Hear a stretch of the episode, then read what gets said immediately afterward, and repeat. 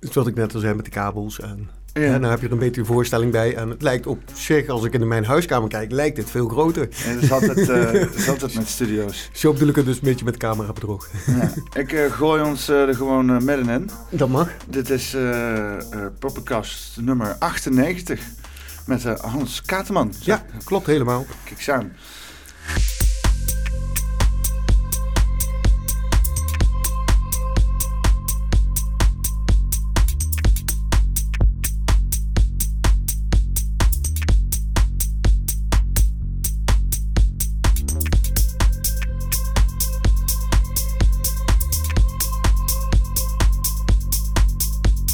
Ja, je, je, hebt, eh, je hebt mij eh, gecontact en eh, je hebt gezegd van... Hey, het is tijd. Het is tijd, voor een, verhaal. Ja.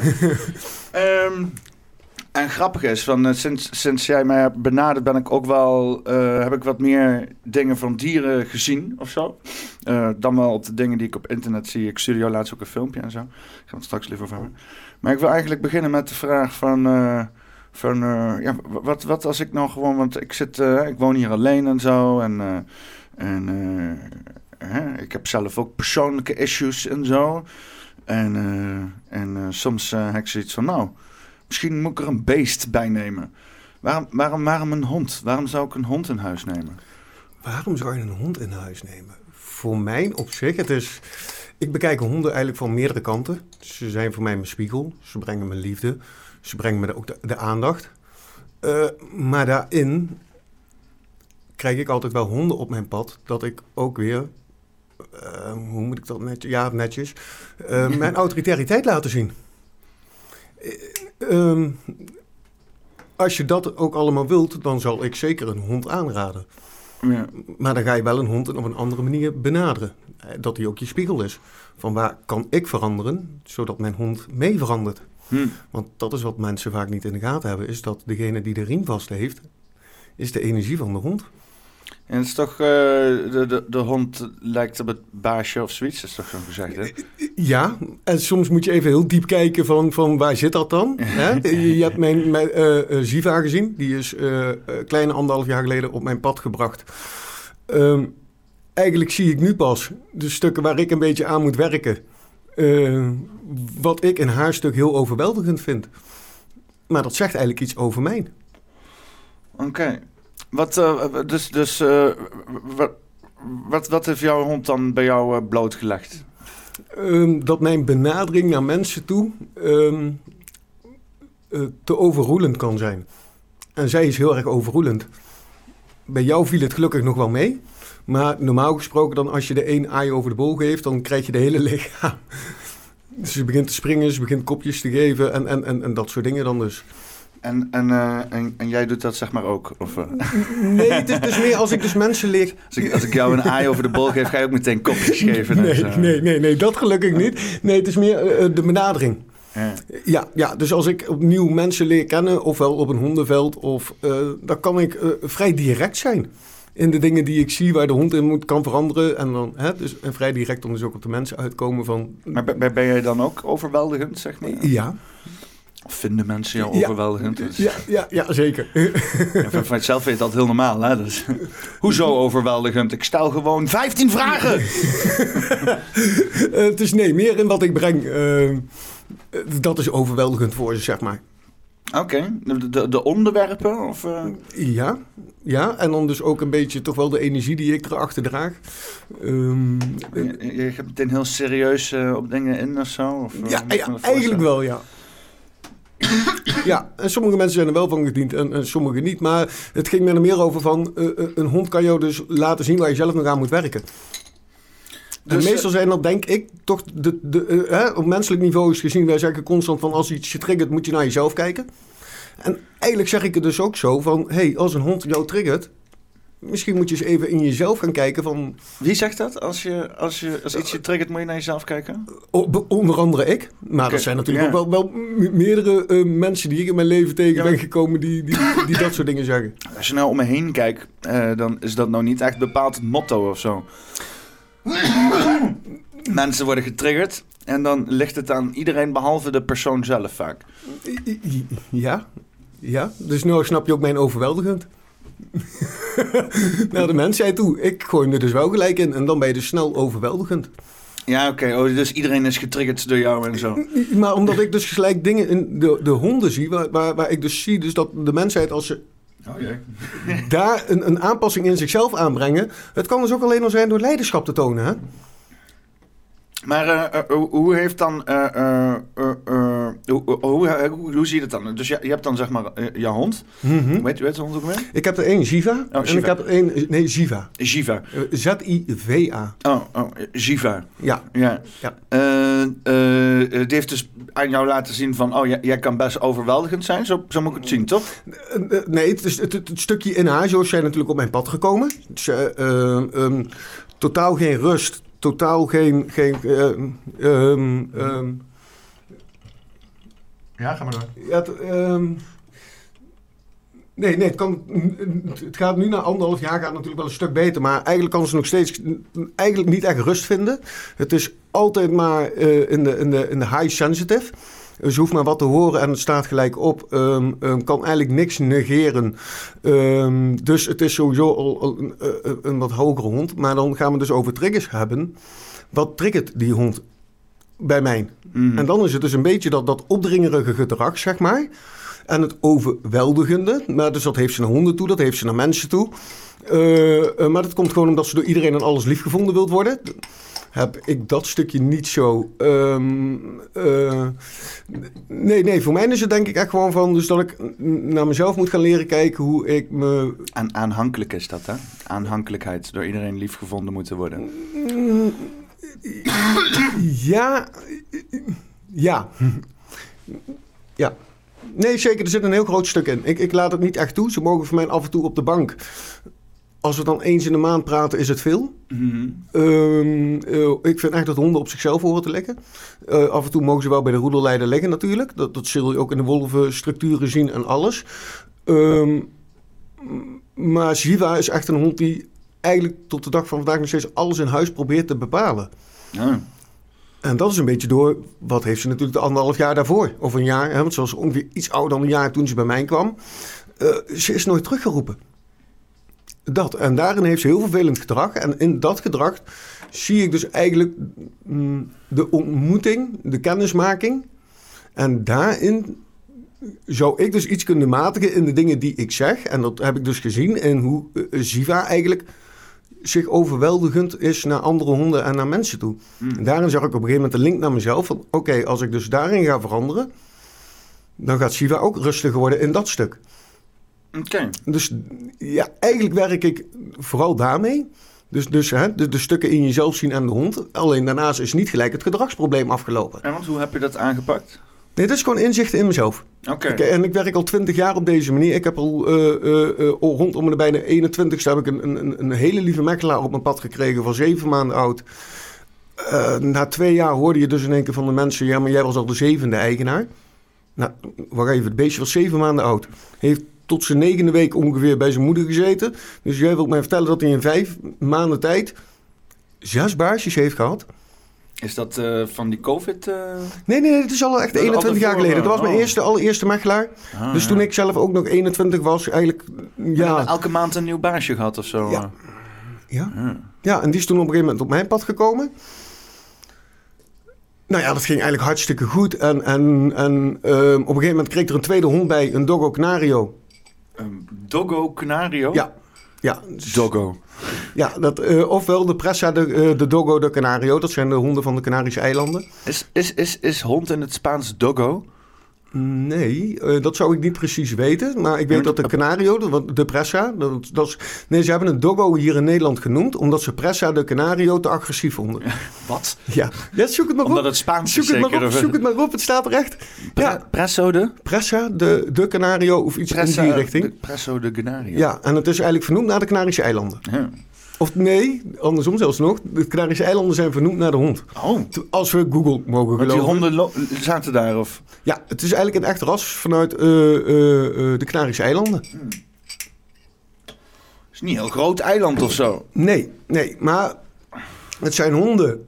Schijnbaar. Ik heb er nog nooit geen problemen mee gehad, Peter. Ehm, ik kom thuis op een gegeven moment met dat beest en ik sla Google er weer eens een keer open en ik toets dat in. En het eerste wat ik, een, een, een waarschuwing krijg ik.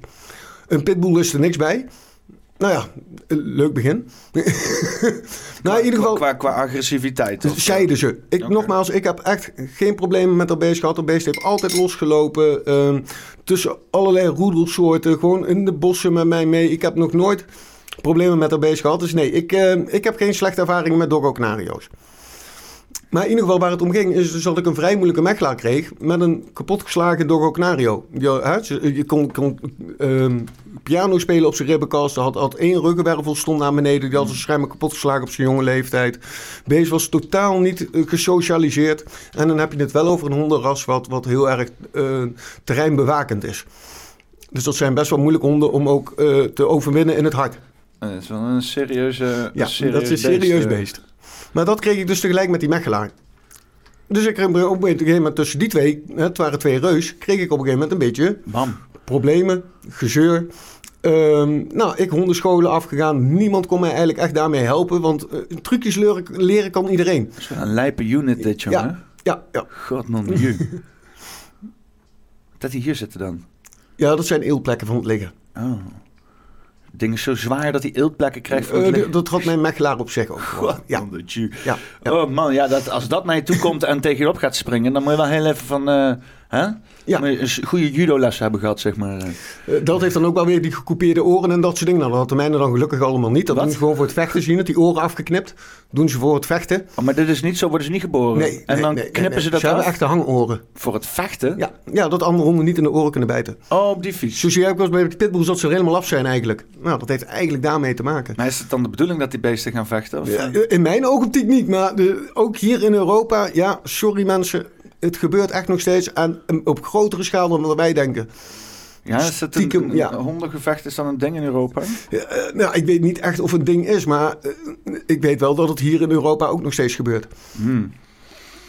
Oh, hier En is- ik denk wel dat het in de, hè, in de wandelgangen groter is dan wij denken.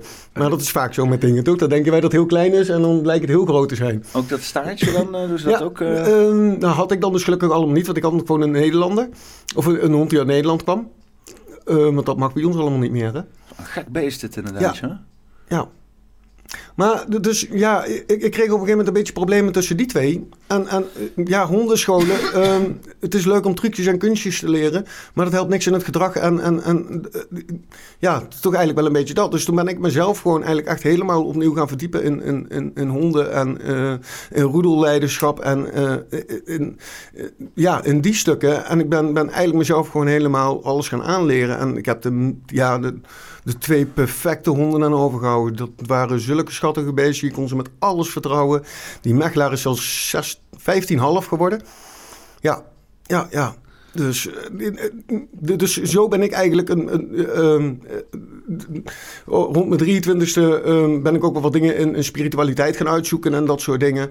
Ehm, dus zo kreeg ik ook steeds meer handvatten erbij, wat ik eigenlijk ook bij de, bij de honden ben gaan gebruiken, zeg maar. Naar mezelf toe en naar de honden toe. Ja, is goed.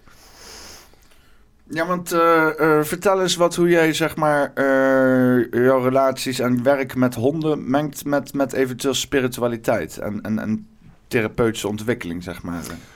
Nou, ik werk sowieso met de honden vanuit mijn hart.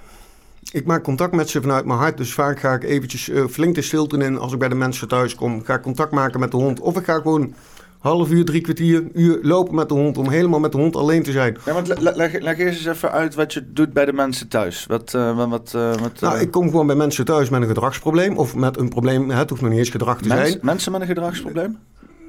Nou, vaak komen ze voor de honden. Ze geven de honden altijd de schuld. Ja. ja, ja. Ehm, dus dan praat ik met de mens. Ehm, dat- en dan maak ik dus vaak, ehm, lukt het wel gewoon bij de mens thuis. Hè, want soms lukt het wel en soms niet. Dan moet ik echt even met de hond apart zijn. Dan, dan overleg ik dus eigenlijk ook met de hond. En, en, en zo ga ik een, een tussenweg zoeken. Je Ehm, overlegt met de hond. Ja. Honden willen ook dingen van ons zien. Maar Hoe moet ik dat, eh, hoe moet ik dat voor me zien?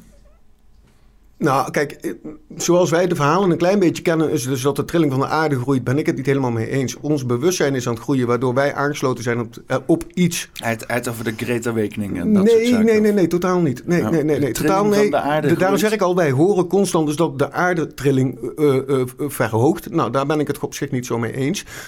Het bewustzijn van de mensheid gaat omhoog. Ja, oké. Ja, maar wij zijn wel op iets aangesloten. Dus eh, alles groeit wel in bewustzijn. En onze dieren, planten, ehm, staan ook daarop aangesloten. Is dat nu of bedoel je dat groeit altijd Dat al, groeit zeg maar? altijd al. Ja, oké. Ja, maar waardoor ik wel heel erg zie, wat wij in de jaren, ja, eh, de hondenscholen die wij de af- afgelopen jaren hebben gezien, dat dat eigenlijk niet meer de techniek is voor de honden die nu geboren worden.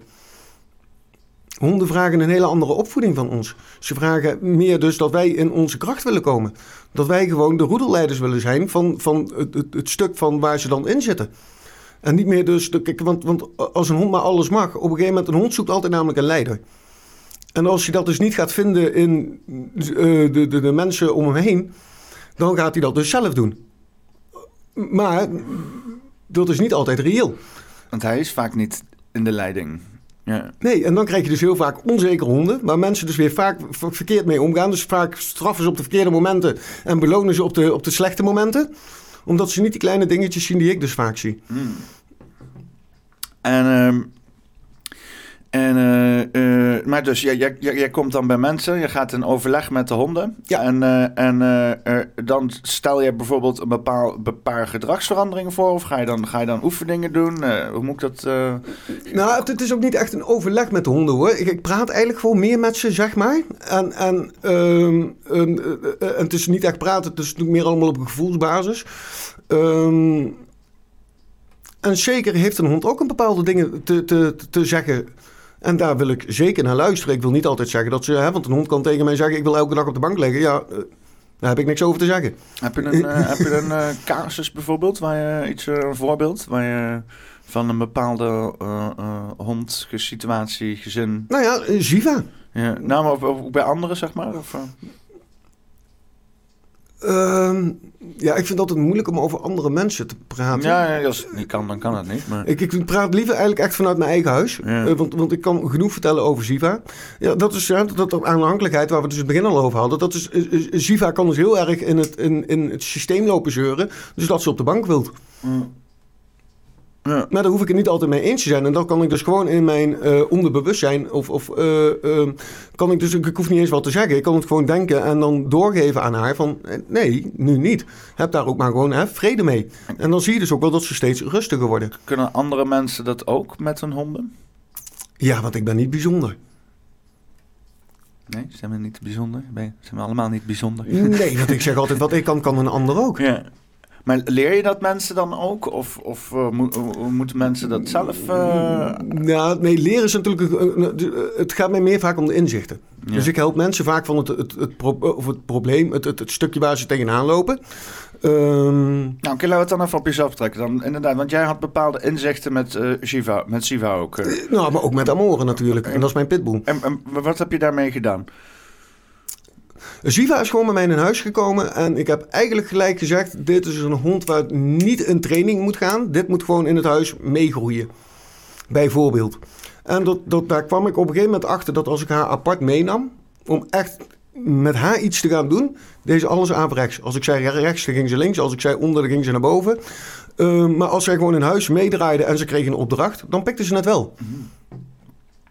Dus Shiva is meer eigenlijk een hond zoals mij. Ik pik geen opdrachten van buiten. Jij gaat me niet vertellen wat ik wel en niet moet doen. Nee. Dat het gewoon in een samenleving is dat we elkaar een beetje terugroepen. Hé, dat is hartstikke goed. Snap je? Maar jij gaat mij niet apart, zeg maar even in Ziva's woorden of gezien dan, hè, apart nemen en dan gaan we even een parcoursje lopen. Nee, dat, dat had zij absoluut geen zin in. Nee. Nee, nee. Dus, dus ja, dat soort dingen. En dat kan ik dan dus wel heel snel naar mezelf toe trekken. Zo van, want mijn pitbull is eigenlijk ook een beetje zo. Die, die hoef jij ook niet te vertellen wat hij moet doen. Die, die, die, die, doet gewoon wat hij weet dat hij moet doen. En dan is het goed. Maar ja, dan weet je zelf ook. Als, als hij ook bijvoorbeeld zegt tegen mij van... hé, hey, ga jij maar even lekker alleen lopen met dan vind ik het ook goed. Ja. Want zo communiceer ik dus ook. Hij heeft natuurlijk... Hij is jong, hij is zeven. Maar hij heeft allebei de knieën een klein beetje kapot. Ehm, dus hij kan ook af en toe wel eens zeggen, als we al best wel veel gelopen hebben, twee, drie dagen achter elkaar. Dan zeg ik van kom, we gaan lopen. En dan, ja, dan maakt hij gewoon contact met mij en dan zegt hij van laat mij maar liever thuis.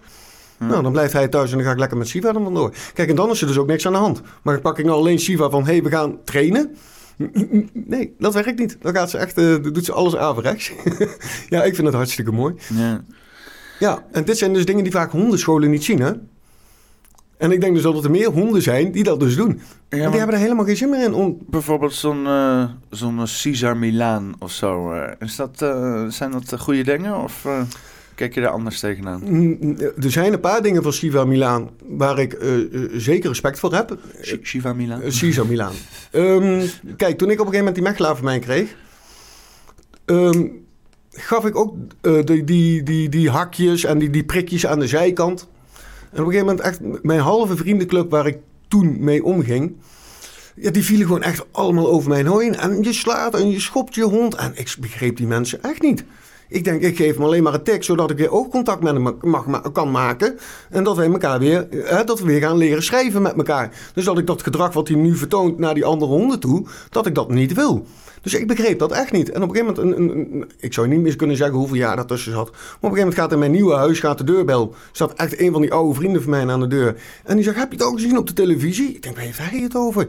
Nou, toen kwam dus net die Cesar Milan op de televisie. En die deed hetzelfde. Maar schop, schopt en slaat die hond nee, niet? Nee, het, die legde dus eigenlijk uit aan de mensheid wat hij deed. Ik deed het gewoon. Ik weet ook niet wat ik de, deed. Ik zag alleen de connectie met mijn hond. Dat ik daarop weer die oogcontact kreeg en dat hij rustiger werd. Ja. Dat. Dus ik wist niet echt wat ik, wat ik, ik. Dat is dat gevoelstukje. Ik werk gewoon puur vanuit mijn gevoel. Als mijn gevoel zegt: dit moet je nu op dat moment doen, doe ik dat op dat moment. En uh, maar Cesar Milan die legde eigenlijk aan de televisie uit wat hij deed. En zo zijn er dus een paar jongens op mij, terug, op mij teruggekomen. Zo van: hé, hey, jij sloeg en schopte jouw hond helemaal niet. Nu snappen wij eigenlijk ook wat je deed. Um, ja, en aan de andere kant, kijk, een, nogmaals, ik, ik vind het allemaal goed dat het Cesar Milan... En, maar ja, mij kan je niet vertellen dat sommige honden die ik zie... dat niet even de camera uitgegaan is. En of er dan twee weken overheen gegaan zijn, twee maanden... Ze kunnen een hele mooie perfecte dag kiezen, precies waar de zon ongeveer stond. En ze trekken dezelfde kleren weer aan. Jij weet heel goed hoe dat gaat, Peter. En ze gaan gewoon weer door. en ze laten net zien of dat gisteren was. Het blijft tv natuurlijk. Hè? Ja, en wat ik ook natuurlijk al wel een beetje in de wandelgangen heb gehoord van uh, mensen hier uit Nederland. Um, is dat er een, een, groepje altijd van zijn staf bij jou dus eerst binnen kwam kijken. Of dat het allemaal matchte met Cesar Milan matchte als een uh, wat uh, met kleuren en zo? Nee, of? matchte meer van hoe snel heeft hij die hond onder controle, hoe snel hebben jullie je door? Ja, oké. Okay, ja, ja? ja, Nou, dat is, vind ik ook niet een reëel beeld. Nee, want je kan natuurlijk niet op tv hebben dat het allemaal niet werkt en zo. Hij moet wel, uh, het moet allemaal wel perfect zijn. Ja. Net als zijn gebit. Ja. ja. maar ook de kleren die hij aan heeft. Ja. En wat ik nog steeds een beetje heel frappant vind... Um, en daar blijf ik dan ook verder wel helemaal vanaf... dat hij bij de Golden Globes heeft gezeten. De Golden Globes? Ja, een jaar of twee, drie geleden.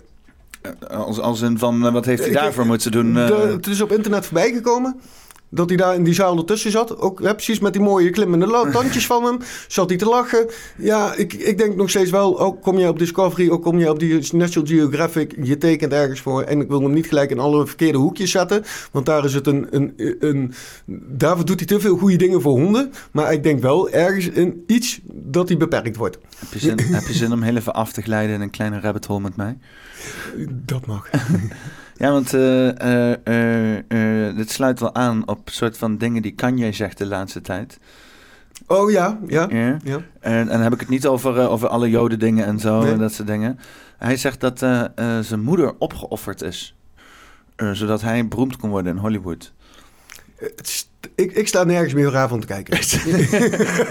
Vast wel. Het is 2022 mensen, kom op. Nee, ik sta... Nee, nee um, ik ben natuurlijk al vanaf dat die twee torentjes eigenlijk naar beneden kwamen rond mijn 21ste ben ik deze wereld wel heel anders gaan bekijken. Ja, was dat ik, wel een doorslaggevend punt? Uh... Nee, maar ik had al wel zoiets van dit verhaal wat jullie mij vertellen. Ja, vooral wat erna kwam, hè? Want dat, dat hele, dat hele torentjes was er van oké, okay, vreselijke dingen gebeuren. Ik was vrij jong, dus ik, niet, niet dat ik echt coherente gedacht had. Maar inderdaad, in die tijd dat ik ook opgegroeid ben, ook met... En dan al die berichtgeving, dat ik dacht van ja, dit is allemaal, dat is, dat is allemaal onzin. Dus zo, dit is, gaat er maar nergens over. En iedereen maar ook zo van, ah ja, ja, nee, nee, nee, nee, nee, weet je wel. Dat je ook denkt van, hè, ze zitten, lijkt wel alsof ze allemaal erin zitten of zo. Of, weet je wel, dus ja, dat... eh, maar ja, en toen? Vanuit welk stukje bedoel je? Ja, dat je dus inderdaad eh, de twee torentjes, dat je wel veel kritischer naar de wereld was gaan kijken. Ehm, nou ja, oh, rond mijn 23ste, 24ste kreeg ik dan voor de eerste keer internet. En ik denk nog wel dat ik mijn allereerste zoekopdracht weet bij Google. Is dat- 9/11. Oh, niet Illuminati? Nee, of- nee, nee, nee, nee, daar was ik toen nog niet echt mee bezig. Dat Ik, was je ik, tweede zoekopdracht. nou, ik, ik, ik kreeg wel rond mijn 23ste een vriendin die, die ook zelf workshops gaf en, en, en, en dat soort dingen. Waardoor ik al wel op een vrij jonge leeftijd met mensen in aanraking kwam die ongeveer net zo oud zijn als ik nu natuurlijk. Ehm, en die al wel wat dingetjes lieten schijnen over banken. En, en ja, dus op een gegeven moment ben ik wel een keer naar een lang weekend een keer thuis gekomen. En dan weet ik dus niet meer of het op mijn eigen computer is geweest of toen ook de tijd van mijn, van mijn ex-vriendin. Dat ik toen ook al wel wat dat dingetjes ging uitzoeken via de, eh, eh, die wegen. Nee. Ja, dus nee, ik werd al wel vrij jong in mijn leven, denk ik, toch wel bewust van dus dat er meerdere dingen speelden eh, in de wereld dan alleen het mooie verhaaltje wat er verteld wordt. De- onze overheid vindt dat niet zo chill dat we dat doen en zo, hè? Ik heb niks met de overheid. Nee. Ik, nee. En, en ook niet als ze aan je deur staan of zo. Dan, eh. Ja, dat zie ik dan wel weer. Ik- ja, nee, ik, ik, ik wil Wie me zijn helemaal... jullie? wil Wij me- zijn de overheid. Dat is aangenaam. Ja, want het enige wat de overheid is, is dat ze mensen met pistooltjes achter hun hebben staan. ja, ja. Als die mensen wegvallen zijn, is het ook niks meer. En dan zijn het een soortje bureaucraten en zo, hè? Ja, maar dan hebben ze niks meer te zeggen. En ik denk nog steeds wel dat wij naar een punt gaan Heb Want het zijn nog steeds gewoon mensen wat bij de politie werkt en wat het leger werkt. En, eh, en als het echt te ver gaat, dan wordt het ook hun, zijn het ook hun families die getroffen worden. En dan wil ik nog wel eens zien of dat ze in de lijn blijven staan of dat ze, als er dan wel iets van een protest is, hè, dat, is dat ze achter ons gaan schuilen. En dat ligt een beetje naar wie die mensen een verantwoordelijkheid afleggen. hè? Is het inderdaad naar familie, vrienden en een omgeving... of is het alleen nog maar naar de overheid? Ja, ik denk dat dat een vrij klein groepje is. Dat als op een gegeven moment... Die dat- alleen maar verantwoording Ja. overlegt naar de... Naar de, naar de, naar de je, overheid. ziet, je ziet binnen families nu ook al discussies ontstaan... die inderdaad dan eh, eh, eh, over de familiewaardes heen moet gaan... en dan vervolgens verantwoording moet afleggen aan een groot overkoepelend geheel. Denk aan het hele wokisme en dergelijke. Ja, maar dat is ook waarom wij in zo'n pannenkoekwereld gekomen zijn. De afgelopen honderd jaar die wookwereld. Kijk, denk, nou, nog 100 wat- jaar? Ja, de- nou, dat zeg ik een beetje. Ja, het is allemaal natuurlijk... eh, want als ze het allemaal tegelijk hadden gedaan... Waar, waar- we nu in zitten, dat was nooit voor elkaar gekregen. Met, met mannen om laten bouwen naar vrouwen... en vrouwen om laten naar bouwen naar mannen. Dus nee, dat is echt wel... Dat is ook niet de afgelopen 50 jaar ingezet. Dat is allemaal al veel langer ingezet, denk ik. Ehm, maar daar wat meer wat ik... Kijk, daardoor zijn wij ook steeds minder... Nou, laat ik het anders vertellen. Kijk, als je vroeger nog op een erf kwam van de jaren 60 van een boer... en die hond van hem deed gewoon iets niet wat hem niet zinde... Het eerste, de beste wat hij kon pakken, gooide hij ook gewoon naar de kop van die hond. Was dat dan zielig? Of was die man gewoon heel duidelijk?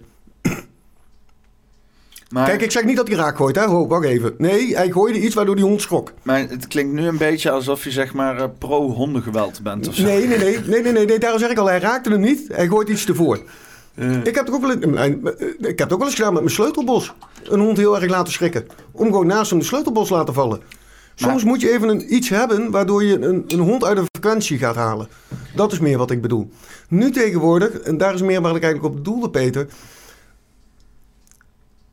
We mogen tegenwoordig al niet eens meer. eh, eh, als je hond een keer gaat tegen een hond en je roept je eigen hond terug van hé, hey, doe nou eens even normaal, staan mensen je raar aan te kijken.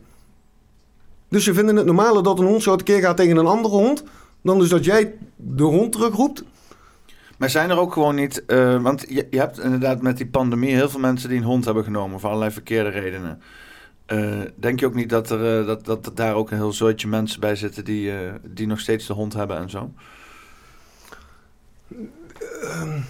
Ja, weet ik eerlijk gezegd niet. Ik ben al een tijdje niet meer in asiels geweest. Het, het, Vroeger ging ik ook nog wel eens met mensen mee om een hond uit te zoeken. Die, die het dus goed bij hun, hun paste, zeg maar. Want het, was wel zo, eh, als ik het begreep, dat er gewoon heel veel honden... Want dat is even helemaal niet goed gegaan tijdens die pandemie, toch? Want, eh, Mhm. wat je- wat je Ja, we kregen die avondklok. Ja. En met die avondklok ehm, gingen mensen in één keer een hond halen... omdat ze dan de stok nog s'avonds naar buiten mochten. ja. Eh, dat? Ja, nee, de, de, de, de meest slechte... Maar die hebben ze dus ook allemaal weer... zo- Zodra het niet meer nodig was, hebben ze alle honden weer ingeleverd, zeg maar. Ja, maar je kan honden niet zo inleveren. Het zijn levende wezens.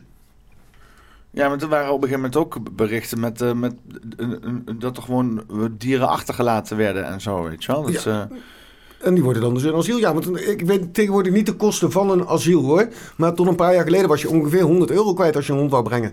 Oh, oké. Ik kan niet zomaar gratis een hond brengen naar het asiel. Nee, daarom hoor je ook wel eens dat katten en honden over het hek heen gegooid zijn.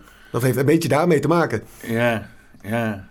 Is dat goed, dat, eh, dat, eh, dat, dat, dat daar kosten aan verbonden zitten? Of gewoon realistisch? Ik snap het. Ja, Want een hond kost gewoon geld. ja, ja. ja. Eten. Ja, ja want in, in eh, bijvoorbeeld andere landen heb je gewoon wilde honden buiten lopen en zo. Hè? Dat heb je hier niet. Hier worden ze meteen gevangen en huppakee. Ja. Als je bijvoorbeeld in Zuid-Azië komt of zo, volgens mij, eh, s- daar, daar hele roedels met, met wilde, wilde honden en zo. Zien we dus van die films op het internet dat dan mensen aangevallen worden door een roedel honden en zo. Ja. Ja. Ja, hoe je daar tegen zou kunnen beschermen, zou ik echt niet kunnen weten. Want ik ben er nooit in zo'n situatie gekomen dat tien honden op mij afkomen, zeg maar. Nee. Ik kan je wel de laatste situatie nog met mijn eigen honden vertellen. Is dat toen er een, eh, ze liepen allebei in de riem. En ik kwam een wat, wat eh, een herder, kwam een, eh, ja, eh, een- toch wel een beetje agressief op mijn honden af. Hmm. Dus eigenlijk willen ze allebei te- tegelijk erin gaan. Maar je hebt twee honden aan de riem.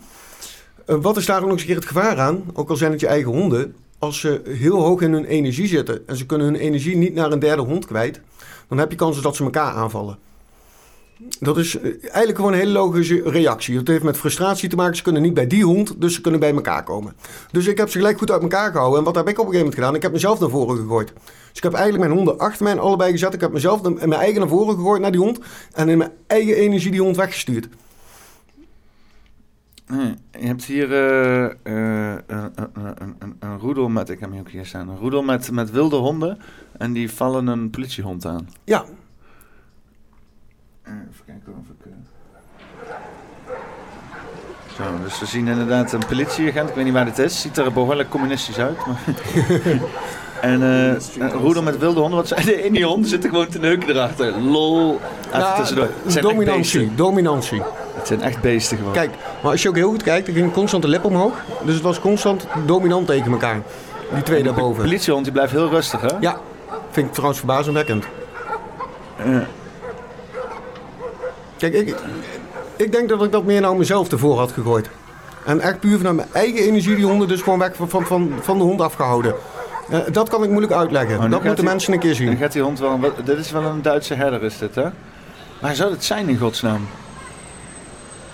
Maar ook gewoon die wilde honden, gewoon op straat in een Ja. stad. Ze zijn wel heel... Ze zijn wel tegen de mensen, zo. ze doen, doen ze helemaal niks. Eh, Het is denk ik ook meer wat je nu ziet. Het is ook constant samen, zeg maar. Ehm, de territorium. Dus er komt een vreemde hond in hun territorium. Ja. Hun zien natuurlijk niet die riem en dat er iets naast loopt. Nee? Nee.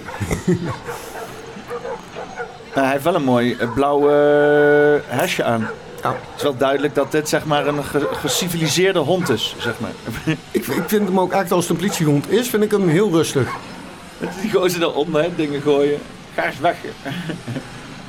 oh, nu gaan ze... Maar je ziet wel eigenlijk dus dat één iemand vrij duidelijk is. Trekt de hele club zich terug. Doordat de politieagent heel onzeker bleef, bleef die roedel ook maar lastigvallen. En die man die wordt één keer, we weten niet wat hij zegt. Ik zag dat hij in energie iets deed. Of dat hij nou iets gooide of... En toen was het eigenlijk goed dus dat de honden wegliepen. En dat is wat ik jou eigenlijk dus net zei. Ik zou denk ik wat meer mezelf naar voren hebben gegooid. Dus ik had het voor mijn eigen hond opgenomen. Ja. Ah, dat is echt dat hoekje. van- Oh, die honden komen nu nou weer terug. Gaan nu, eh, die gaan nu ketten in de aanval. Oh jee. Ah, is dit territorium verdedigen of... eh, Nu zijn ze gewoon aan het Ja, ze uitdagen. merken ook wel dat het natuurlijk een zwakheid is. Dus ze proberen natuurlijk altijd wel door te gaan. Ze denken nu van, oh, nu gaan we gewoon... eh dat is een beetje, een beetje groepjesgedrag of zo. Je ziet dit bij mensen ook wel vaak, eh, dit soort dingen. Eh, dat je dan eh, een gegeven moment dat dan als iemand terugtrekt of zo, dat dan andere mensen een reden vinden om dan, dan, dan alsnog even dubbel eroverheen te gaan. Om extra te laten zien van nee, ik was wel van plan om jou een hoek te geven. Mhm.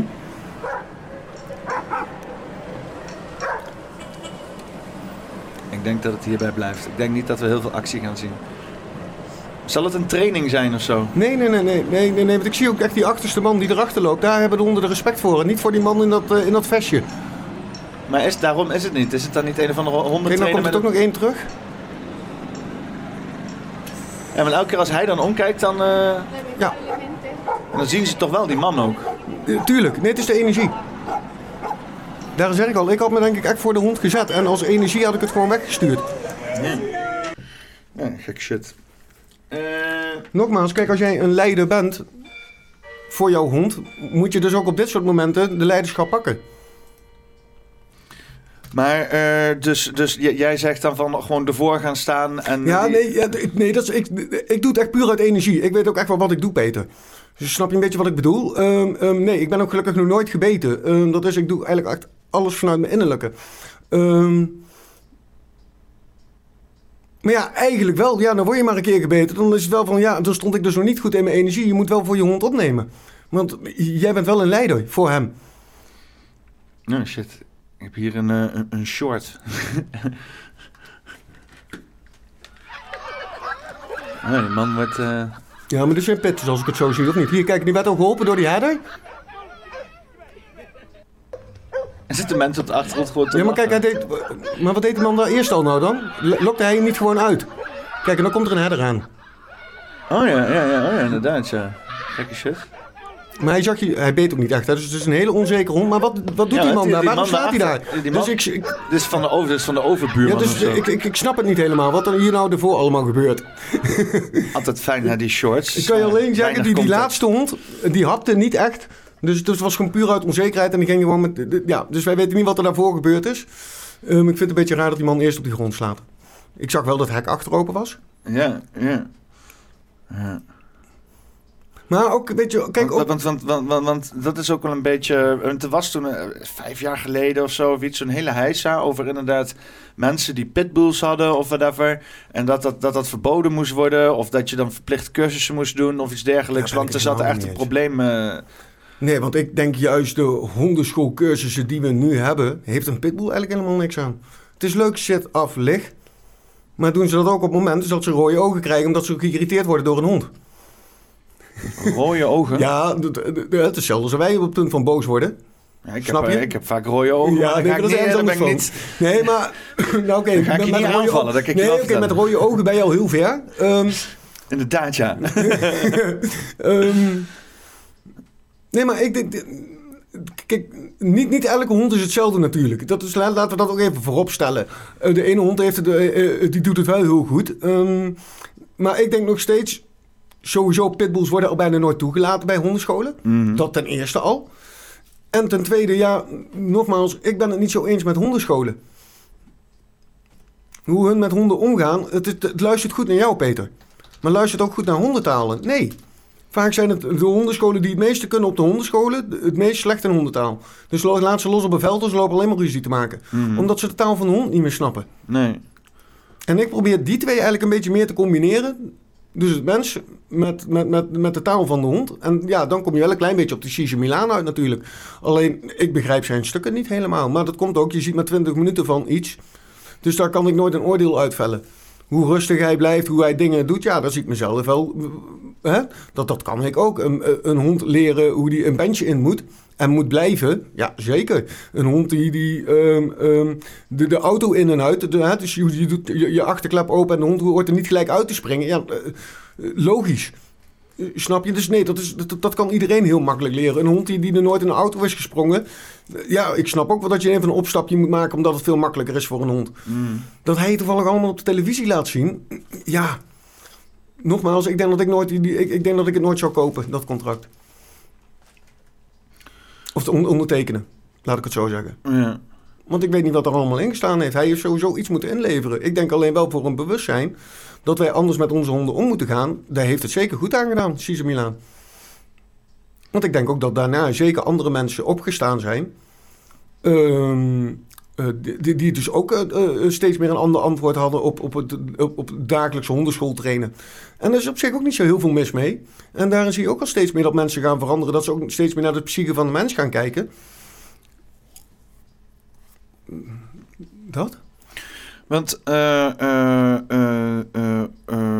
denk je eigenlijk dat dat. dat want je hebt, je hebt natuurlijk ook emotional support dogs en al dat soort dingen nou, hè? Is, is dat zeg maar de manier om dat te doen? Of. Nee. Kijk, kijk, waar gebruik je het voor? Gebruik je het voor om een, een, een ziekenhuis in te gaan bij allemaal patiënten die niet lang meer te leven hebben? Is het leuk? Snap je? Voor die mensen is dat hartstikke goed. Uh, aanraking met dieren uh, kan altijd vreugde, hè, brengt vreugde. Laten we het daarop houden. Um, um, uh, honden die voor, voor, voor blinden. Ja, daar ga ik de twijfel eigenlijk alweer in. Ik Ja, probeer alles in mensen, mensen die bijvoorbeeld last hebben van, eh, van weet ik veel, pleinvrees of zo. En dan eh, inderdaad eh, een hond hebben om dan hè, daarmee die angst te overwinnen. Want dat is in Ja, maar, dan ga, ja, maar ga je die angst niet overwinnen, gaat die hond dus dezelfde emotie krijgen. Ja. Dus dan ga je hier met z'n tweeën binnen zitten en die hond die durft ook niet meer naar buiten. Ja, denk je niet, want je moet nee, op een dat, gegeven is, moment... dat, na- dat is precies waar we het begin van de tijd over hadden. Je moet, je moet naar buiten met je hond op een gegeven moment, toch? Het is niet helemaal waar hier in Nederland. Nee, Nee. want? Jouw hond mag gewoon op de balkon plassen en poepen. Ah, godverdamme. En dus ook bij mensen in de achtertuinen. Ja. Dus nee, hier in Nederland ben je niet verplicht om je hond uit te laten. En sterker nog, het wordt ook eh, in sommige plekken vrij moeilijk gemaakt om je hond uit te laten. Ja, heb ik gelukkig bij ons, eh, eh, zijn ze redelijk eh, aan het veranderen nu. Ja? Ja, we krijgen steeds leukere losloopvelden. Ik, eh, ik zit er wel over na te denken om misschien ooit nog wel een keer het gesprek ook met de gemeente aan te gaan. Of ze daar toch nog een paar dingetjes in willen veranderen.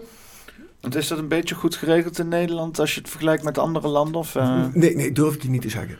Ik, ik, eh, ik zie dat er bij ons in de regio, en bedoel ik Doetinchem, Arnhem, ehm, ehm, ehm, dat er toch wel steeds meer verandering in gaat komen met losloopgebieden voor honden. Ja. Ja, want hoe, hoe zit het zeg maar met bijvoorbeeld als je in de stad woont en je hebt dan eh, in, in zo'n wijk heb je zeg maar zo'n eh, zo'n hondenpoepveldje, weet je wel, zo'n, eh, wat zal het zijn, 15 vierkante meter, met, waar je dan een zooi honden in kan gooien. Is dat wat? Ja, als het echt een losloopveld is. Nou ja, ik zeg 15 vierkante meter, zeg maar, weet je wel. Dan is een prullenbakje erbij waar je de scheid in kan gooien, weet je wel. Nee, nee, maar ga jij dan ook weer wel gewoon dagelijks zeg maar, wat grotere rondes lopen? Is er natuurlijk ook weer anders. Ja, maar loop jij gewoon waarschijnlijk- hier ik- ik- ik- je flat uit? We hadden toen eh, eh, even een eh, hondje van de broer van mijn toenmalige ex. Zo'n heel klein kaf ding, weet je wel. Echt, eh, maar ja. En eh, gingen we even in het bos inderdaad. eh, ja, niet elke dag, weet je wel. Maar wel ja, om de dag of zo. En dan eh, elke dag wel een groot rondje, zeg maar. Dus inderdaad door de wijk heen en zo. Maar als het dan regende en shit, weet je wel. Ja, dan was dat veldje even snel heen. Even hier gaan schijten. En dan huts weer naar binnen, weet je Ja. Dat... Ja, ik ben er altijd wel van. Ik, ik probeer het sowieso minimaal. Of nou ja, ik probeer het niet eens. Ik doe het sowieso minimaal. Dat dat één keer per dag even een half uur. Dat mijn honden echt kunnen rauzen. Dus of ik heb al iets van een bal bij me, zeg maar. Of, of eh, eh, iets in die richting. Eh, als er dan dus geen honden zijn. dat, dat ik ze wel een klein beetje kan vermaken. Maar ik heb wel twee zulke hoogactieve honden. die wel even de, de sprint er goed in moeten zetten. ja. Om, om de, de hoge energie kwijt te raken. Want woon je ook een beetje ruim of zo? Of, Ik, ik woon wel in een eengezinswoning. Ja. ja, met een tuin en zo? Ja, ja, een voortuin, achtertuin. Ja. Ja, want dat is een beetje ook met zo'n appartementje, vind ik altijd. Hè? Het, is- het, is- het is allemaal eh, bij hutje-mutje. En eh, ook met de lift en zo. Ja. Hè? Stel, ik heb hier een hond eh, die hartstikke nodig, whatever the fuck moet. Eh, helemaal in het begin, als ik zo'n hond moet aftrainen en zo, ja, dan, dan, dan, dan is dat niet te Ja, doen. ik Om zou dan... toch eerder gaan zeggen, Peter, van... eh, Als je er echt over na zit te denken, van waarom gaan we dan niet gewoon eens een keer in asiels kijken? Ik vind, la- laten we ook vooral de, de tweede kans aan mensen en dieren geven. Een of andere oude veteraan van een hond. Nou, hoeft nog niet eens. Laten we stellen dat er een hond van een jaar is. En dan ga ik niet zeggen, Peter, dat daar geen uitdagingen in zitten. Snap je helemaal niet als eerste hond. Alleen, ik vind altijd wel van... eh, ja, de, de, de asiels zitten zo vol bij ons op zich. Waarom dan weer een pup in deze wereld brengen? Ik ben er ook echt heel erg op tegen dat er heel veel buitenlandse honden deze kant op komen.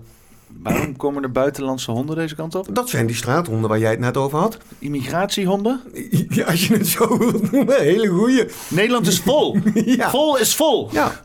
ja. Meer of minder honden? Nou, laat ik, laat, laat ik het je anders zeggen, Peter. Deze vind ik trouwens wel leuk. Wie- bij, bij ons, die mensen ken ik best wel goed. En, en er zijn Spaanse mensen en die gaan op een gegeven moment op vakantie naar hun ouders. Ehm. Sorry? Doggo.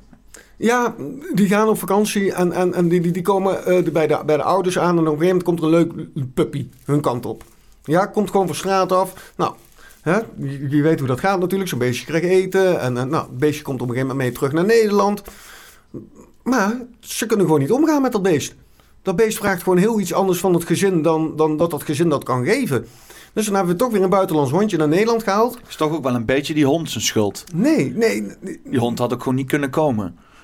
Of die denkt, ik kom alleen wat vreten en die wordt meteen gekidnapt naar Nederland of Zo zo. kan je het ook zien, ja. Hondenhandel. Ja, Hondenhandel in Nederland. nou, die hond heeft ook niet oud mogen worden. Hoor. Ik vind het een heel sneu verhaal, maar Ah, oké. Dus op een gegeven moment is dat beestje toch op mijn pad gekomen. En ehm, na een half jaar begon hij op een gegeven moment bij mij in de tussenmuur eruit te graven naar de buren toe. Omdat hij zo, eh, ja, die miste gewoon heel erg kinderen. Dus zo heb ik het er toch weer een gezin voor ge- ge- gevonden waar, waar kinderen zaten. En eh, een paar maanden geleden heb ik dan te horen gekregen dat het beestje ondertussen is overleden. Maar ja, eh, eh, shit happens. Maar wat ik dus meer bedoel, kijk, had ik het niet op kunnen vangen, dan was er dus toch weer een buitenlands hondje in een asiel terechtgekomen. Ja. Dat is meer wat ik bedoel. En, en ik denk zelfs, ja, ik denk toch wel meer dan 30% van mijn werk zijn toch gewoon buitenlandse hondjes. Is ook in Ter Apel opgevangen? Of, eh?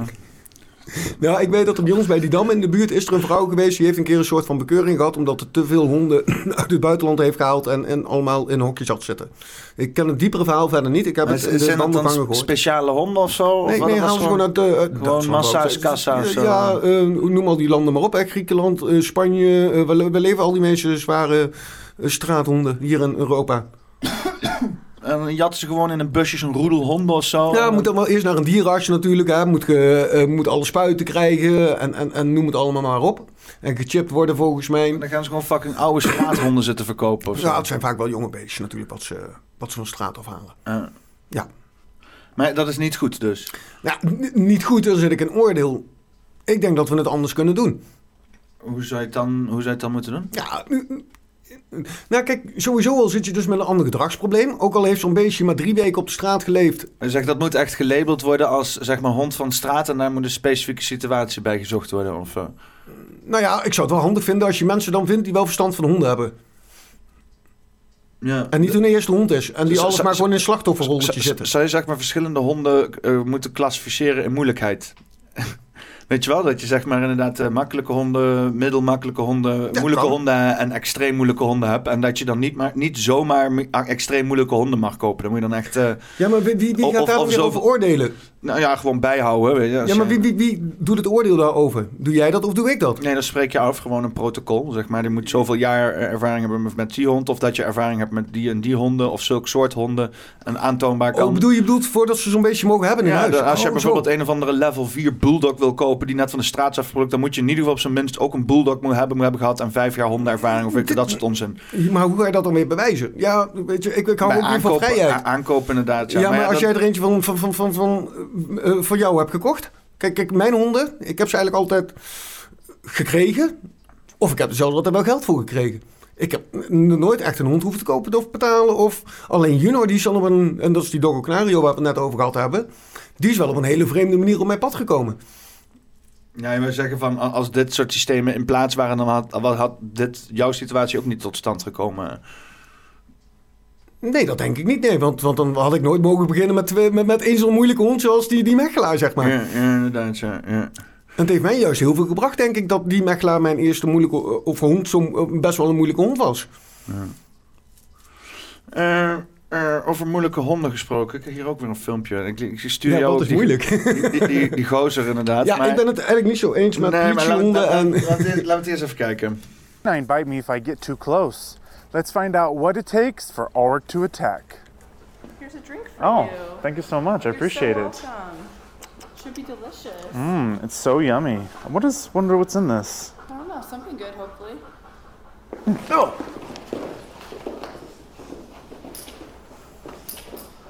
Else. Hmm. Trispachi. Terspatje. See how he has total focus on the decoy. Here. Now he has total focus on me. Help her. Puck. Couché. Puck. Oh, poopy. Ja, en voor see, de no luisteraars. pushing into her even though he was pushed up against a wall. Is, in- is inderdaad eh, een Duitse herder, denk ik wel, die inderdaad eh, Ja. perfect reageert op zijn commando's. Zoals Prtje en pak. Mechel. Als ik het zo goed zie, is de Mechel. He's poop pop. Maar ja, dat is wel... Is dit indrukwekkend of, eh, of zie ik dat verkeerd? eh? Ehm, nee, ik vind het niet indrukwekkend. Ja. Ehm, maar dit is wel wat ik eigenlijk een beetje meer bedoel. Eh, ik vind dit zielig voor de honden. Oh, oké. Ja. En, eh, want het is niet zeg maar een hond die dan shined in, in het beste wat hij... eh want het is wel natuurlijk zeg maar een dominante leider en zo. Eh, ja, nee, nee, daar geef ik jou helemaal gelijk. En ik, ehm, ik vind politiehonden, ik vind het zielig voor de hond. Dat. Omdat ze zo eh, eh, onder controle staan. En, en ook daarin, wij weten niet hoe dat allemaal gefabriceerd is. En, en hè, ik ken genoeg verhalen natuurlijk in de jaren 90, 80 met stroombanden en noem het maar op. Ja, eh, mm, En stroombanden per definitie verkeerd om Nee. te gebruiken? nee, het is echt hoe gebruik je ze. Het is wel illegaal toch of zo? Of, Tegenwoordig wel, ja. eh, Ja? Ja. Ja, tegenwoordig, nee, dat mag tegenwoordig niet meer, klopt. Zelfs, zelfs het terrein, ehm, hoe noem je die dingen ook alweer? Dan kan je ook zo'n band omdoen en dan heb je zeg maar bij je uitgang van je hek of zo, heb je zo'n ding hangen. En als de hond dan verder loopt, dan krijgt hij dus een, een, een, trillingje of een stroomstootje. Eh, eh, dus dat ze op de erf blijven. Ja, terwijl dat ik dat alleen maar als hulpmiddel zie. Mm. Alleen, alle hulpmiddelen kan je verkeerd misbruiken. En ik denk dus wel dat waardoor de regering te veel naar de hondenscholen heeft gekeken, dat ze het verboden hebben. Want ik denk ook als ze naar een paar hele goede ge- eh, hondentrainers hier in Nederland hadden gekeken, die ook met die dingen werken, maar op een hele andere manier, was er een heel ander inzicht gekomen. Ja, overheid is eh, vooral de Is laatste tijd is niet, ja, maar is ook gewoon niet zo goed. Gewoon, ze, ze krijgen het niet voor elkaar om gewoon beleid te maken dat gunstig is voor mensen. Nee, dat mogen ze niet. Eh, ja, dat, ja, nou ja, ja, inderdaad. Oh, ja. dat durf ik hardop te zeggen. Ja. Dat mogen ze niet. Ze mogen niet Ze beleid mogen maken niet. dat gunstig is voor mensen. Nee. Het mag alleen maar mensbeperkend beleid zijn. Ja, totdat wij op gaan staan en gaan zeggen van eh, mensen in Den Haag, wij hebben jullie niet meer nodig. Maar is dat dan een soort van de bedoeling of zo? Ik hoop het. ik hoop het. Oké, nou, eh, hebben we dan honden nodig in de revolutie? Nee, we hebben mensen nodig die, eh, die weer hun eigen autoritariteit durven te pakken. Oké. En Want, want waarom zijn mensen, hebben mensen niet hun eigen autoriteit momenteel?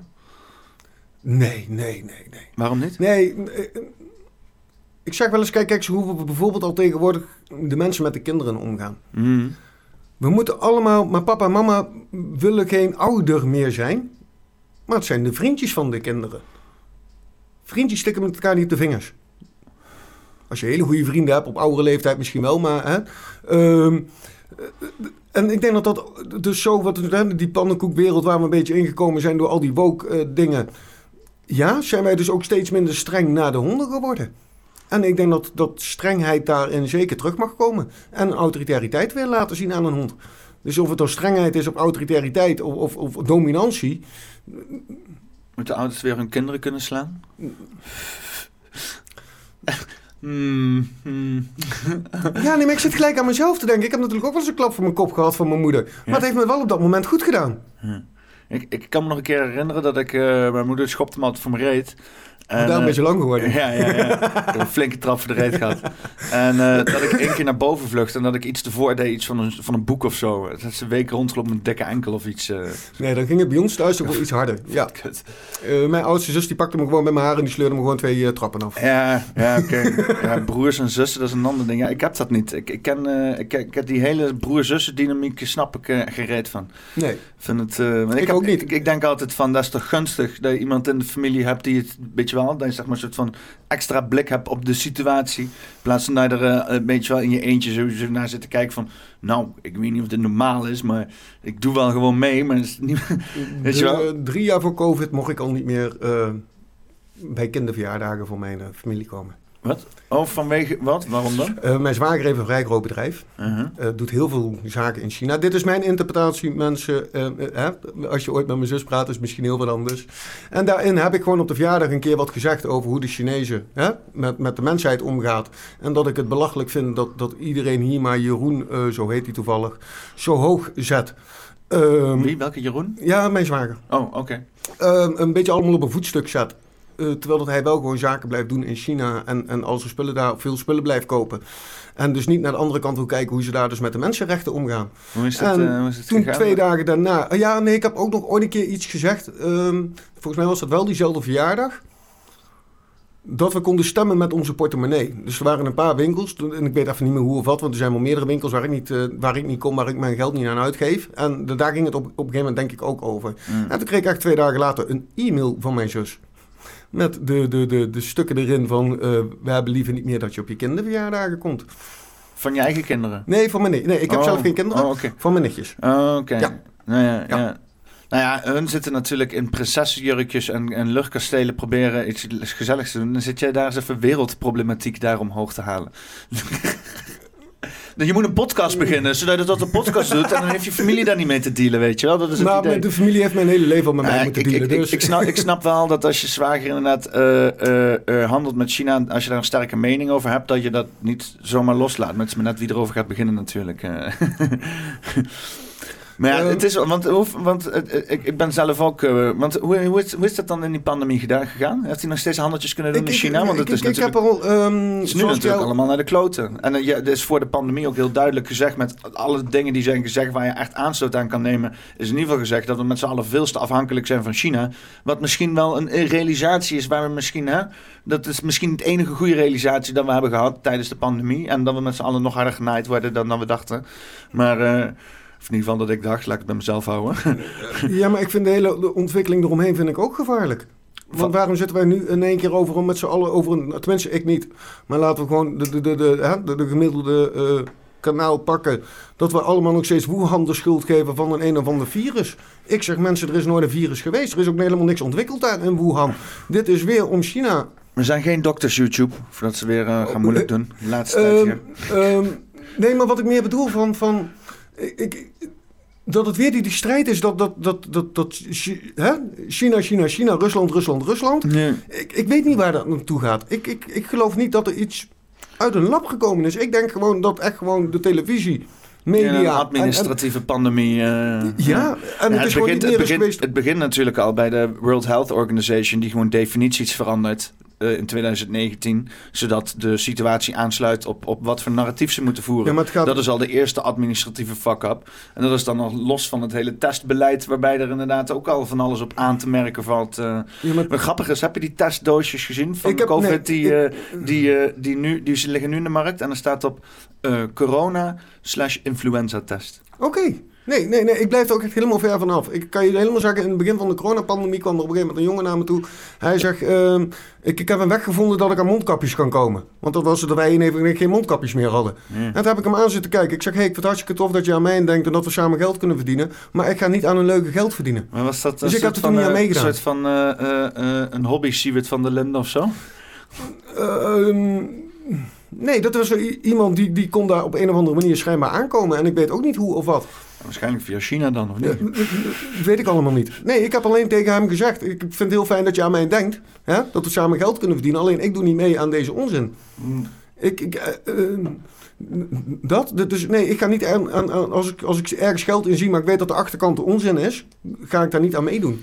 Ja, want die hele testlocaties, dat schoten ook als paddenstoel uit de grond. Er zijn ook mensen die daar flink kebbel op een cash grabben. Ja, ja, ik denk dat het helemaal graaien is geweest. Ja. In, in alle opzichten bijna. Graaien is een idioot op kosten van de belasting betalen natuurlijk. En heel veel mensen denken van, ja, maar Ja, er is toch vrij geld gemaakt? Ja, er is jouw vrij geld, vrij- geld vrijgemaakt. En vergeet de mensensverzekering niet. Mens is verzekerd. Ja, of hoe heet je dat ook weer? Die, die, die verzekering van, eh, van, je, van je zorg.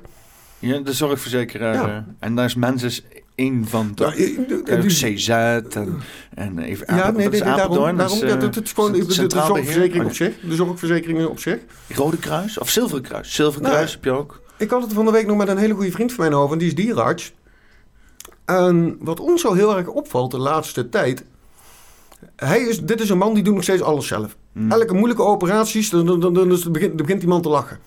Weet je, daar krijgt hij een kick van. Hé, hey, eindelijk weer eens even dat ik moet nadenken. Operaties als Ja, gewoon, hij is dierenarts. Oh, op die fiets. Ja, ja. Ja, dus laten we de meest gecompliceerde breuken even... Hè? Gewoon een Nee, hersenoperatie of zo. Nou, dat gaat iets te ver, maar je, je snapt even een gecompliceerde breuk, eh, ehm, iets.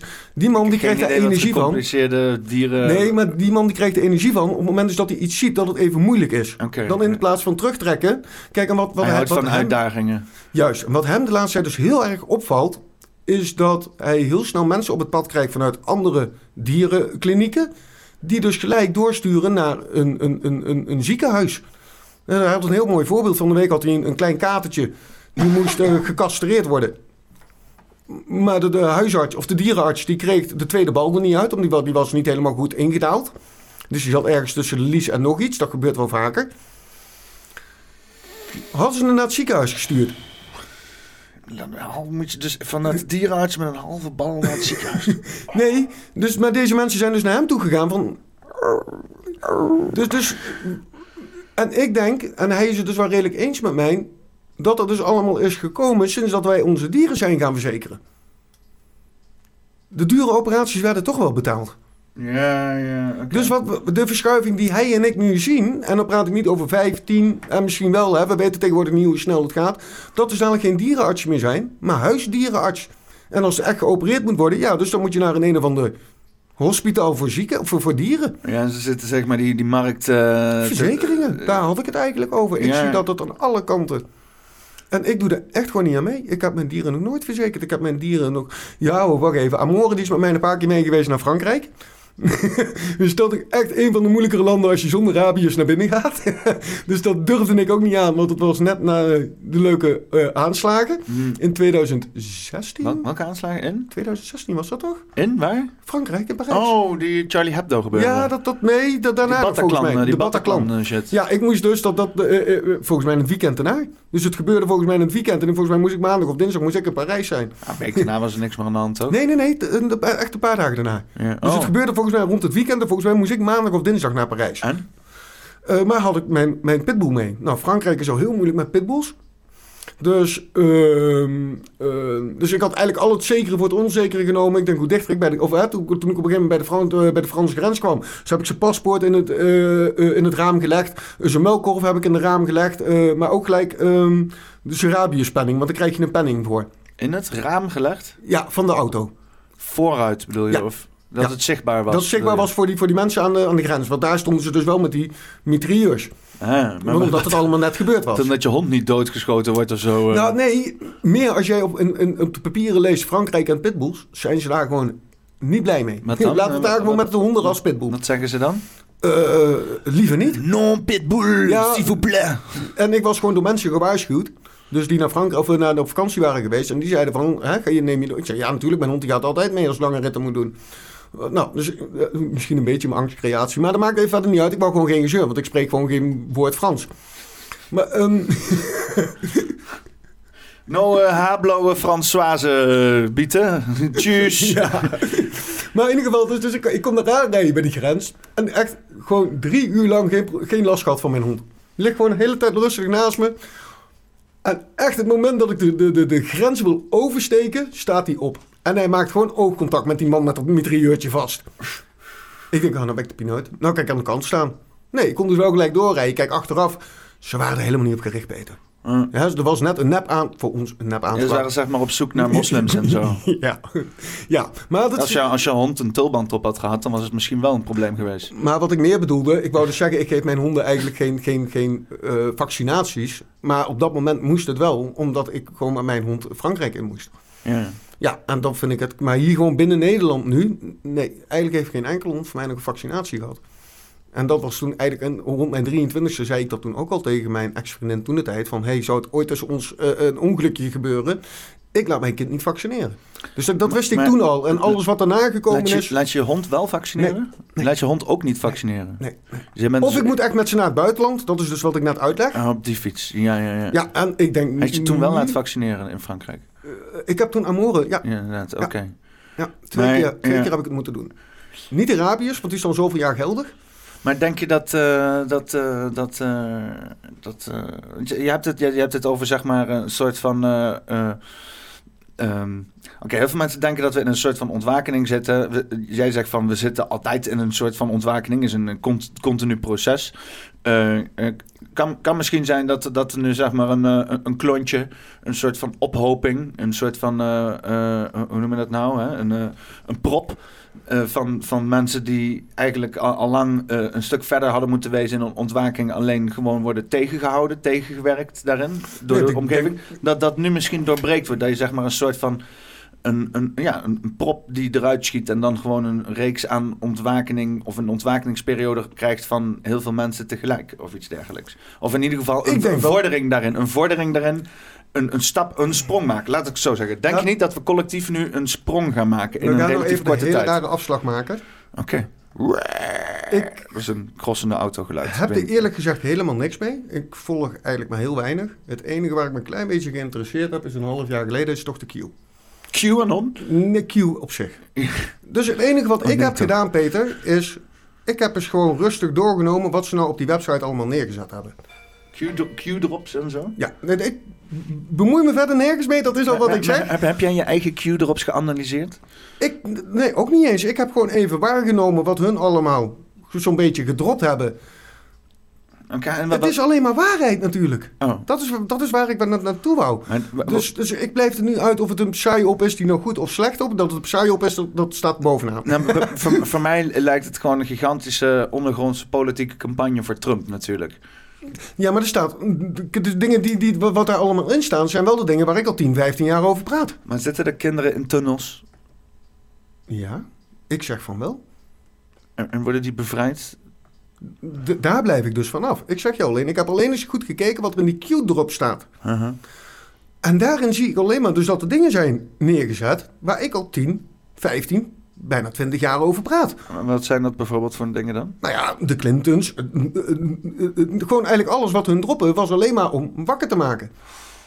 Mensen, hè, ga je eigen onderzoek beginnen. Ze hebben ook nooit gezegd, het is zo. Nee, constant doe je eigen onderzoek, doe je eigen onderzoek. Kijk eens hiernaar, kijk eens daarnaar. Nou, en nu is mijn laatste keer die laatste Q erop. En dan weet ik niet of er alweer tussendoor nog wat gekomen zijn. Maar een paar weken geleden heb ik Q schijnbaar nog een keer gedropt.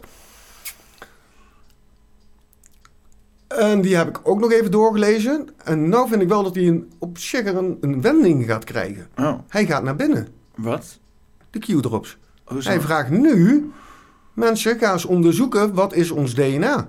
Hoe kunnen wij dat beschermen? En? Dus het is niet, daar heb ik niet, eh, bewustzijn, denk ik. Bewust worden van jezelf. Bewustzijn van wie je hè, galactisch echt werkelijk bent. Galactisch. Galactisch, ja.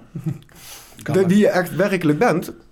En eh, eh, dan denk ik dus ook dat je steeds meer DNA gaat beschermen.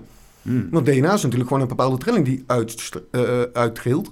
En dat kunnen ze heel goed onderscheppen. Maar eh, we hadden het even over de Q op zich natuurlijk. Ehm, ja, ik denk wel de afgelopen paar jaar dat daar toch een hele grote ontwaking zit bij mensen. Dus is het nou goed of slecht? Het enige wat ik zie, en dat zag ik al, en ik voelde het eigenlijk ook al wel vrij snel toen ik dus Q tegenkwam. Ehm, dat ik ook al voelde dat er wel bepaalde mensen zijn die dus nu naar hartfrequentie gaan Ja. vanuit Q. Ja, ja, ja. En Meer op gevoel. Eh, feiten doen het er niet meer toe. nou, ik, ik volgde die Jason Q nog wel eens. Eh, Die, die, eh, die nam dan wel alles uit de boeken. En in het begin zat hij nog wel eens met. Ik weet even niet meer hoe die vrouw heette. Uit Australië. En die woonde dan tegenwoordig wel in New York. Ehm, maar zij begon op een gegeven moment steeds meer over hartfrequentie, hartfrequentie. Het niet Ossebaard vallen. Nee, nee, nee, een Amerikaan of Oh. een, een, een Australische vrouw. Nee, zij begon echt op een gegeven moment... in- Alciebaard. In, in, haar Alciebeard. onderzoek, nee, maar in haar onderzoeken kwam zij dus steeds meer op hartfrequentie uit. ja. Dat daar, het is niet de pijnappelklier, nee, hartfrequentie. ja. En op een gegeven moment zag ik haar dus ook niet meer bij deze mensen. Mhm. Dus die zijn ook weer op een gegeven moment gaan splijten. En dat, dat heb ik wel in het begin gevoeld. Dus er zal een hele grote groep blijven hangen. Hè, in die conspiracy. En er zijn ook mensen die doorgroeien. Dus die op een gegeven moment op hartfrequentie uitkomen. En dan dus ook alle conspiracies loslaten. En meer naar zichzelf gaan kijken. Van, oké, dus als alles in onszelf afspeelt... dan kan het dus alleen maar zijn dat ik iets verander... waardoor de buitenwereld ook gaat veranderen. Ja. En dat is eigenlijk ook een beetje wat ik bedoel met de honden. Ga de spiegel van de hond in jezelf zien. Want dan kan je de, de, de, de, de, de projectie naar buiten ga jij veranderen. De projectie naar jezelf, de, de projectie naar de wereld. En dat is eigenlijk een... Ja, Maar en ik- daarin dan is ook nog wel het gedragscoach, hè? Want het is niet alleen naar de mens gericht. Nee, natuurlijk niet. De hond heeft wel een probleem. En daar kan ik natuurlijk ook nog genoeg mee. Ja, want beesten, doen die, zo'n hond, doet die ook dingen vanuit een hartfrequentie of zo? Of werkt dat niet zo bij dieren? Bij honden dan? Nee, dat denk ik niet, maar het is wel puur energie. Wat je dus eigenlijk ook net bij die ene man zag, waar jij ook zei van... hé, hey, hij draait zich maar om en die honden die kijken, of die lopen de andere kant op. En, en soms hoeft mijn pitbull maar naar één hond te kijken... en die hond blijft stilstaan en loopt ook gelijk de andere kant op. En sommigen durven wel gewoon bij hem in de buurt te komen. En ik, ik, zit, ik zat laatst eens te denken zo van... van, van Het is vaak een energieuitstraling, denk ik eerder. Ja, want ik, ik zat ook te denken van wat dieren... Ik zat er laatst eh, eh, te denken bij een kat en die zat me zo aan te kijken en zo. Ik zat te denken, ik, ik zat ook denken echt zo van, wat, wat ziet dat beest nou, weet je? Wat, wat neemt dat beest nou waar? En als het nou, als het nou, zo, als het nou echt ja, een alomvattend iets is, dat het ook echt... Want wij zijn heel erg op een of andere manier heel erg eh, waarnemend in het materialistische. Mhm. wat we, wat we met onze ogen waarnemen, dat is natuurlijk super dominant. Wat we kunnen horen en ruiken. En wat we kunnen Maar het voelen. is ook maar 5%. Ja, nou ja, maar ja, wij zijn daar heel veel mee bezig. En, en dat, is, dat is waar heel veel mensen, en ik kijk trouwens ook, hè, in ieder geval onze, onze realiteit mee opbouwen. Maar wat als zo'n zeg maar, zo'n kat of zo'n hond of zo gewoon veel meer ziet, zeg maar. Ook echt wat meer de trillingen, misschien zelfs onze, hoe je dat zou noemen, aura of whatever. Misschien ook loop, bepaalde flow van energie. Dus dat dan als dan bijvoorbeeld die honden, die zien dan die man op dat filmpje omdraaien, dat ze alleen dan zeg maar een soort van gloeiende energieflow zo richting hun zien gaan of zo. En dat ze daarop reageren. Nou, je zag wel duidelijk dat die honden beter op die man reageerden dan op die politieagent of die mensen dan man met dat hesje aan. Eh, Snap je? Ehm, ja, ik- denk dat het meer energie is. Ehm, dan heb ik een, een, een- een- kijk, een, een, in een moment van een hond, schrik is even wat anders. Maar op het moment dus dat een hond iets overkomt, waardoor ze even van een apropos afraken, zeg maar, zullen ze altijd als eerst naar de leider kijken. Dus degene eigenlijk die de riem vast heeft, is die luiden ook helemaal buiten zichzelf. Ja, dan ben je je hond kwijt. Ja. Dus ook in de grootste stressmomenten dat er iets gebeurt, moet jij ten alle tijde rustig bij jezelf blijven. Want dan heb je eerder je hond terug. En ik heb daar een, best wel een mooi voorbeeld van. Dat moet ik dan wel even met een klant eh, eh, bezeggen. We liepen op een gegeven moment op een heel druk punt. En hoe ze het ook deed, ik weet het niet. Zij laat zo in één keer die riem los. Maar ik was al meerdere keren met deze mensen mee geweest. Ehm, en die hond die kijkt. Eh, eigenlijk eerst naar haar. Eh, eh, maar het kwam uiteindelijk wel naar mij toe. Ik zag wel, was ik er niet bij geweest, was hij wel naar haar toe gegaan. Maar een paar weken daarvoor, want nou, zij schrok heel erg. Maar in dat moment trok ze er eigenlijk ook gelijk terug. Van nee, ik moet nu rustig blijven. Want dat had maar echt naar links of naar rechts hoeft te schieten, was echt een drukweg opgeschoten. Het was echt op een punt dat ik ook echt dacht, hoe kan je het doen? en, en, dus op dat moment schrikt die hond eigenlijk ook. Want die merkt dat, dat die riem los is. Ja. Ja, en een hond, op zo'n moment zou die dus altijd eerst de connectie met de leider maken. Ja, is die leider er op dat moment niet, dus sta je in stress en paniek, dan schiet zo'n hond weg. Maar omdat zij zichzelf zo snel terugroepte, of riep, ehm, eh, die hond kwam wel uiteindelijk naar mij toe. Ja. Maar ik denk als ik er niet was geweest, was die hond wel naar haar toe gegaan. Alleen ik was net iets rustiger. Ik, was, hè, ik schrok iets minder, laten we het zo even zeggen. Kijk, knallen met vuurwerk en dat soort dingen, dat is even iets heel wat anders, Peter. Ik heb het nu gewoon over een kleine schrikreactie. Dan zou een hond altijd eerst de connectie met de leider willen maken. Zijn je honden een beetje eh, stabiel met nieuwjaar? Mijn pitbull wel. Die wil gewoon echt om 12 uur naar buiten. Dat meen je niet. Achter vuurwerk aanlopen en zo. Nee, eh. nee, nee, die wil gewoon in de achtertuin staan. Dan Ah. zit hij gewoon naar boven te kijken. Dat en meen mag je hij dus ook voor mij. Ja, Gewoon mag vuurwerk te mij. kijken. Eh Ziva vorig jaar. Ja, ja. ja. Eh, Ziva vorig jaar draaide helemaal door. Hmm. Daar, ehm, ik ben op een gegeven moment zelf helemaal lang uit op de bank gaan liggen.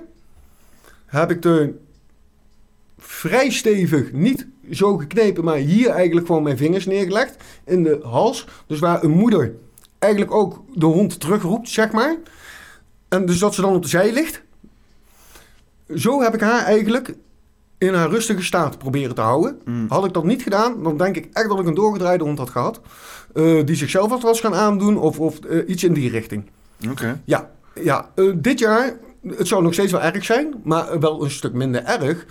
Want wat hebben wij natuurlijk de afgelopen tijd? Dat wij het hele jaar door vuurwerk kunnen halen bij de Action.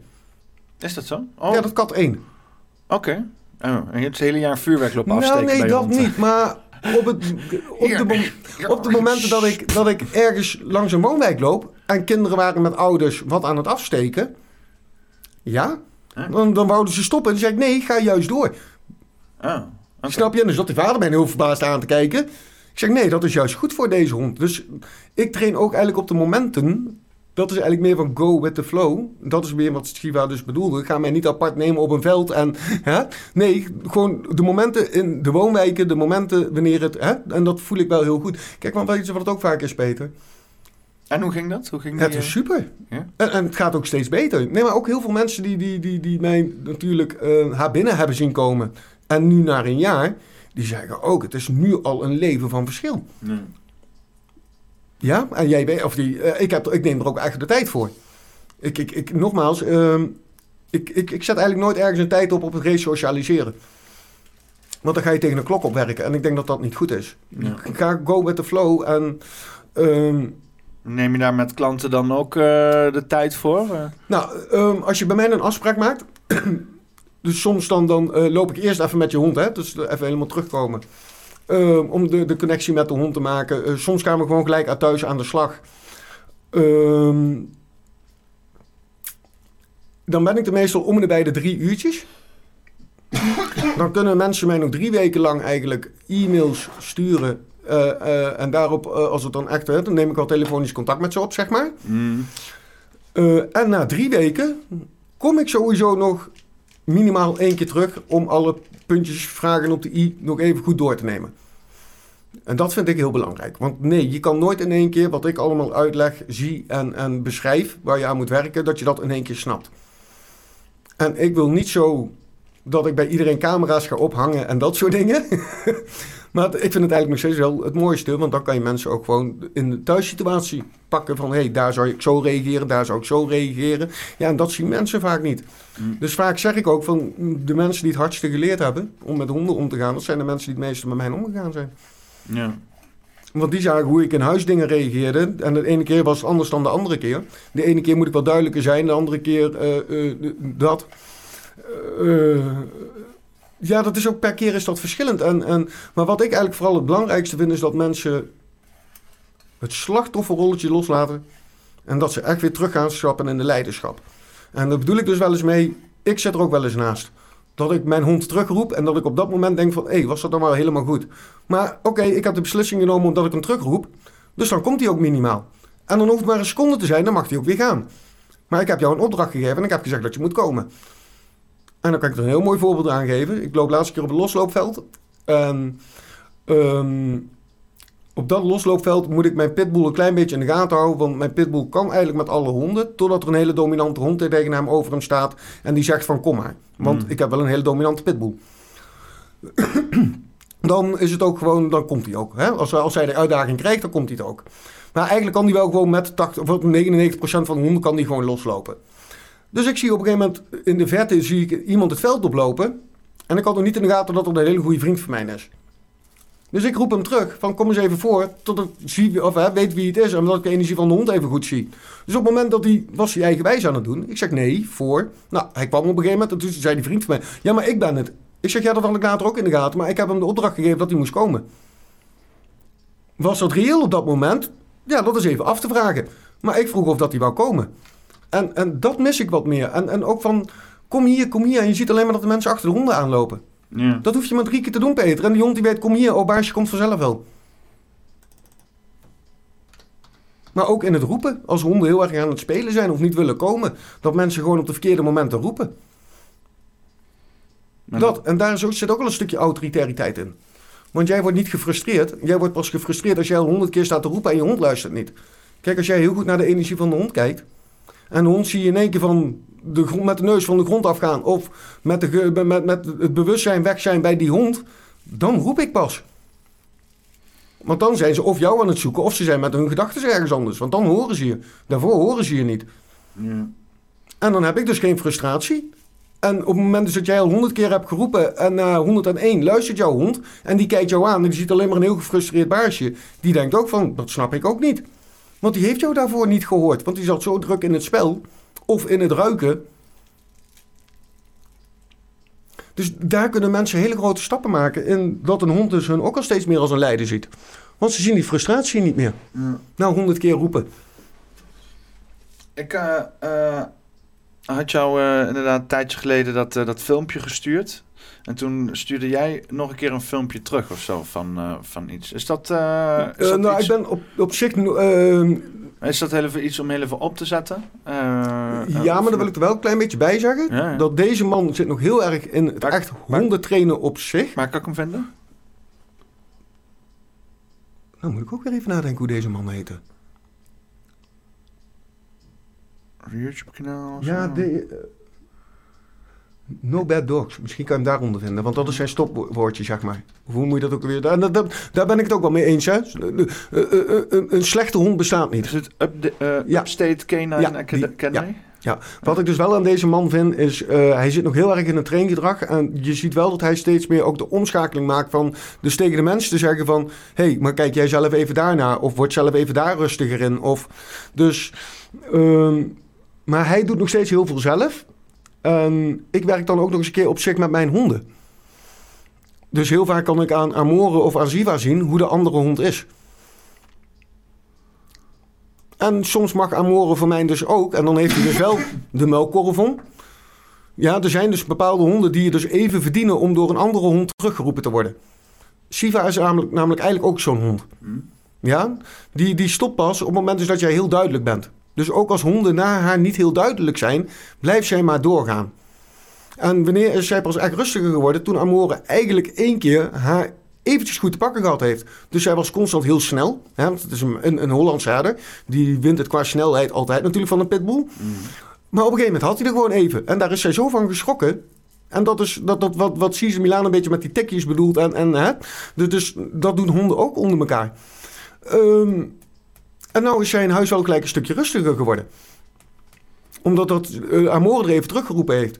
Dus, dus eh, ja, het gebeurt ook nog wel eens dat Amore voor mij dus een hond mag terugroepen. Maar dan heeft hij dus vaak wel de melkkorf om en dat soort dingen. Dus nee, ik wil geen gevecht. Het is gewoon even puur een energie van laten zien. En eh, daar is mij de afgelopen paar weken iemand anders, eh, of paar dagen eigenlijk iemand anders op mijn pad meegekomen. Die heeft ook een heel, eh, en dat vind ik eigenlijk nog een betere om die te laten zien. En dan moet ik eventjes kijken hoe die man heet. Oh, want, eh, oh, jij gaat even informatie erbij pakken. Ja, ik moet even de telefoon erbij pakken. Ja, maar ik had dit, eh, dit Ja, gevonden, ik vind maar... hem ook goed. Alleen hij, ik vind hem nog steeds met te veel trainen op zich, zeg maar. Ja, er was een filmpje, staat Stop Leash Pulling Fast With This. Ik weet niet, eh, dat is een, een nieuwste filmpje. Oh, ja. oh nee, nou niet. Ja, ik heb hem niet opstaan. eh, ik weet niet. eh, ik weet niet wat ze hier gaan doen. Maar ik nee, maar ik zoek maar even die andere op. eh. dan zet ik dat heel even op. Maar ja, voor de mensen die eh, het afvragen, eh, het kanaal heet Upstate Canine Academy.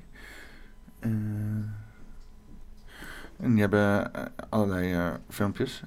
Is approved. Approved by Hans.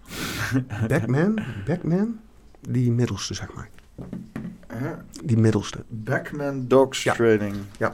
Backman's die, die man die werkt dus heel veel met zijn honden. Eens even kijken. Eh, en dan de video. She cannot... Ja, je mag Oh, er mij ik gewoon eentje opzetten. Ja. Dan doe ik eh, gewoon de nieuwste. Bully gets humbled by Prince. Ik weet ook niet hoe lang ze precies duren. He just nipped uh, Prince on the collar. You're going to see a session in a video like you've never seen before. This dog meets other dogs, bullies them, muzzle punches them, chases them, and the owner doesn't know what to do about it. He's going to learn what to do today. It's going to start with Prince giving this dog correction. Then uh, we're going to bring out other dogs. I'm going to give the corrections to show the owner and to show you at home. Then the owner is going to give the corrections. And the timing and the intensity of the corrections in grabbing the dog, I'm going to explain to you. But it's going to start with Prince. So this dog thinks that he's kind of the biggest, toughest dog out there. He's a good dog. He's not an aggressive dog. He's a dominant dog.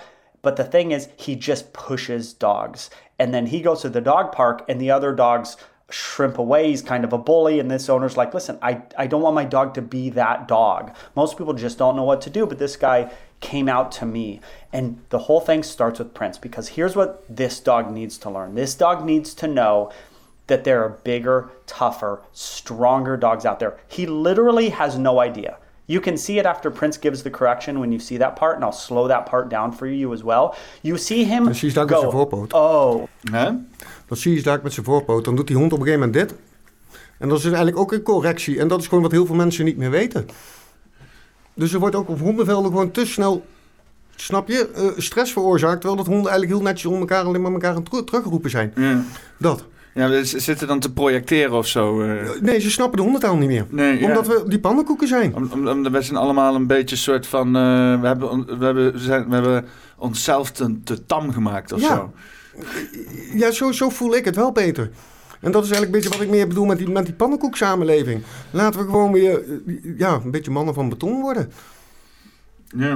En, en ja, nogmaals, ik, ik, ik denk dat het daar dus begint met gewoon de autoritariteit naar je hond al proberen te ontwikkelen. Ken jij, eh, ken jij Ashwin? Ashwin? Ik ken wel een Ashwin, maar Ja, is is een gozer op YouTube. nee, nee, nee. nee. En eh, ja, hij is ook wel van eh, alles mag maar wat meer autoritair worden, zeg maar. Hij is dan wat meer van de politiekere ingang, maar Mhm. ja, ehm, ik kan even kijken of ik iets van hem kan opzetten, heel even. Eh, ik denk dat... Ja, waarom heeft hij die er staan dan? Wie? eh, Trump? Ja. Ja, ik, ik, ik vertrouw hem niet, hè, maar dan hebben we dat... eh, Vertrouw je Trump niet? nee? Eerlijk, nee, eerlijk gezegd niet. En, Nee, omdat- maar ik vertrouw Musk ook niet. Oké, ja. Nou ja, en is- nogmaals, ik vertrouw die hele Q-vorm ook niet. Ik heb alleen gekeken, wat hebben die jongens nou precies gepost? Daarin zie ik wel dat het allemaal dingen zijn waar ik al 10, 15 jaar over praat. Dat, dat is meer wat ik bedoel, hè? Kijk, dus wat ik zie van die QAnon is dat het inderdaad een, eh, een soort van eh, ratje toe is van allerlei al bekende complottheorieën. Mooi samengevat in een verhaal wat ten gunste komt van de Trump-campagne. Hè? En dat losgelaten op de obscure kanalen. En eh, ja, dat is gewoon, en dat gaat niet weg. het is ook wel, het is ook wel aanstekelijk, moet ik eerlijk zeggen. Want ja, er zitten wel wat rabbit holes in verborgen waar je denkt, oh, wacht eens even, waar kom ik nou er weer op uit?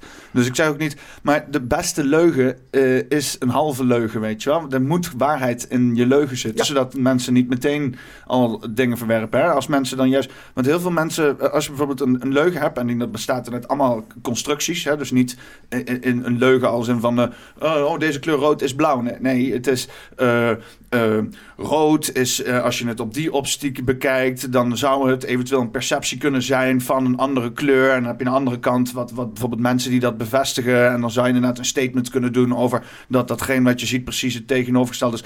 Trouwens, ik, ik zeg wel, ik zeg, dit, ik zeg dit nu. En eh, dit is trouwens waar. Rood is. Nee, nee, blauw is geel. Maar rood is helemaal geen rood.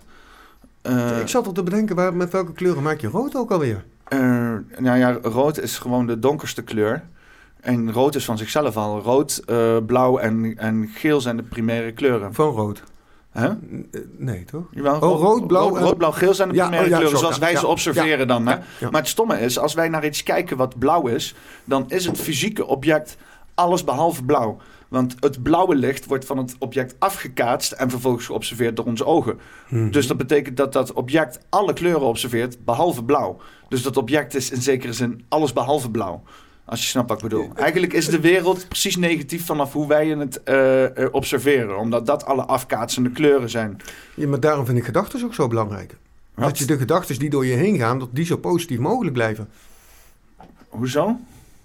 Hoezo, hoezo omdat de kleur eh, precies anders is? Nee, doordat dat, ehm, dat wat wij uitzenden, dus al iets wat in jouw gedachten zit, zend je eigenlijk ook al uit. Ja, oké. Dus met Nou gedachten moet je ook gewoon heel erg oppassen. Dus als- probeer als- als, Ja, op die fiets, ja. Ik heb, altijd het Dus- idee, dus- ik heb altijd het idee dat, dat gedachten meer... Of ik heb de laatste tijd meer het idee dat gedachten meer iets is wat je ontvangt. Daar zit zeker iets in, maar wat doe je ermee? Maar Ga je er helemaal in mee? Nee, maar, maar wa- wa- wat is ook echt zeg maar een gedachte? Want ik kan bijvoorbeeld aan iets denken. Ehm, ehm, waarbij ik dan een soort van hele banale situatieschets heb. Vaak is het een soort van, ja, toch wel een, een woord. eh, alsof er iets in me binnen wordt gefluisterd. Van, eh, van, eh, van oh, oh, dat, dat is kut, of dat is goed, of dat is fijn. Of zou je dit niet willen, dan. Weet je, Een soort van suggestie lijkt het bijna wel. Maar heel ehm, verbaal of zo. Ik bedoel, in je hoofd is niks verbaal. Maar zo, zo observeer ik het dan. En daaruit kunnen bijvoorbeeld visualisaties ontstaan. Hè? Dus dat ik dus inderdaad echt, echt visueel ga denken en dan bepaalde plaatjes ga vormen. En dat proces, dat er dus inderdaad iets binnenkomt, wat is echt dat, dat, dat verbale, dat weet je wat, een soort van emotie krijgt. En dat je dat dan in eerste in- instantie omzet naar een soort van woordachtige situatie. Eh, eh, dat je vanaf daar heel goed invloed kan hebben op wat de visualisatie daaruit is. Hè? Dus dat je, als ik bijvoorbeeld ehm, eh, iets uit een, een vrij negatieve, lage frequentie krijg, hè? dus bijvoorbeeld iets, iets wat angstgedreven is of twijfel, dat soort zaken, dat ik dus inderdaad eigenlijk meteen nu daar eigenlijk soort van in mijn hoofd al afstand van neem en dan juist iets visualiseer wat dat tegen zou gaan. Hè? Dus inderdaad juist geboren uit positiviteit Ja. en vertrouwen en hoop. En, dan, eh, eh, en als het echt heel hardnekkig is, dan moet ik er even, even een ademhalingsoefeningetje bij. En dan ga ik gewoon eigenlijk soort van geforceerd zitten dagdromen. Eh, en dat hoeft vaak niet zo geforceerd, want mijn hoofd is toch al één grote dagdroom wat dat betreft. Maar eh, er zitten dagdromen over, over dingen die ik wat ik wel wil, zeg maar. Hè? In plaats van nadenken over wat je niet wil. Draai dus de negatieve gedachten om. Ja. Dus maar ja, komt dat, iets- dat die inherente, maar die, binnen. die inherente inderdaad wat binnenkomt en zo. Ik heb dat het idee dat dat altijd iets is wat, wat ja, dat, je Ja, oppakt uit een andere... Daarom, maar daarom vond ik het dus ook zo frappant. Nogmaals, ik ben helemaal niet met de Q-forum bezig, maar dat ik wel die laatste Q-post op mijn pad kreeg. Want ik denk juist waar wij het nu over hebben, dat kunnen ze dus als ze weten hoe jouw DNA-trilling eruit ziet. Mm. En dat weten ze, punt. Nou ja, ik, ik ben... eh, Dus ik- ze kunnen via jouw DNA-trilling kunnen ze dus dit soort dingen met ons doen. Ja. En daarom vond ik het dus wel heel frappant dat er dus in die Q-forum stond van mensen leer wat DNA is. Hoe kunnen we het beschermen? Hoe kunnen we dit? En dat is wat ik meer met jou bedoel. Ik zie dus wel dat ze nu naar binnen gaan in de plaats van En je hebt het buiten alles je de schuld geven. Je hebt het nu ook gewoon over mind control en dat soort zaken. Hè? Want eh, eh, dat is iets waar ik heel warm voor ben geworden. Helemaal niet vanuit een spiritueel perspectief. Ik ben daar inderdaad heel ehm, ehm, ehm, technisch ingekomen vanuit de videowereld. En gewoon denkend van, hé, hey, eh, eh, eh, zo zijn ze. En, ook vanuit de marketing, want ik heb daar dan opleiding voor gevolgd. En dan ben je gewoon direct met psychologie en met manipulatie en met neurolinguistisch programmeren bezig om bepaalde perceptie en, en gedragsverandering ja, te, te, te, te verwerkelijk wezen bij mensen. Hè? Dat is gewoon, is gewoon marketing. Eh, eh, en dat wordt gewoon, ja, dat zijn we constant mee bezig. En degene die het meeste geld er tegenaan gooit, die, die, die eh, heeft de meeste controle over onze minds. Dat is in essentie de meest droge kanten van. En ik ben inmiddels dan wat meer spiritueel geworden. Dat je dus inderdaad ook heel veel symboliek en subliminal messaging erin hebt zitten. Waar dus een bepaald van, ja, ideologie is dan net wat er in mijn optiek tussen hangt. Hè? Een soort van brug naar, naar dus inderdaad het kapen van, van onze spiritualiteit. Of dat dan inderdaad in een ideologie is zoals communisme. Dat ze zeggen, je mag geen religie hebben. Dus je moet allemaal en verantwoording afleggen aan de staat. Dat is ook hè, een soort van... Of dat je dus nu ook met wetenschap hebt. Dat mensen dus maar gewoon naar de wetenschap moeten luisteren. En daar zo. Maar ook inderdaad binnen re- religieën zelf ook een soort van kaping van individu- individuele spiritualiteit gaande kan zijn. Om inderdaad mensen in een soort van massavorming te krijgen. Hè? Die, Ja. die, die dus inderdaad, om dan inderdaad echt ja, sturing te kunnen geven is- aan het hele grote. Maar Dat is dus juist ook een van de dingen wat ik, wat ik bedoel van... Leer jezelf kennen, dan weet je ook wat je gedachten zijn. Want er zijn ook in mijn leven dingen gebeurd... dat ik echt kon zeggen van... Ho, wacht even, nu even een stap terug.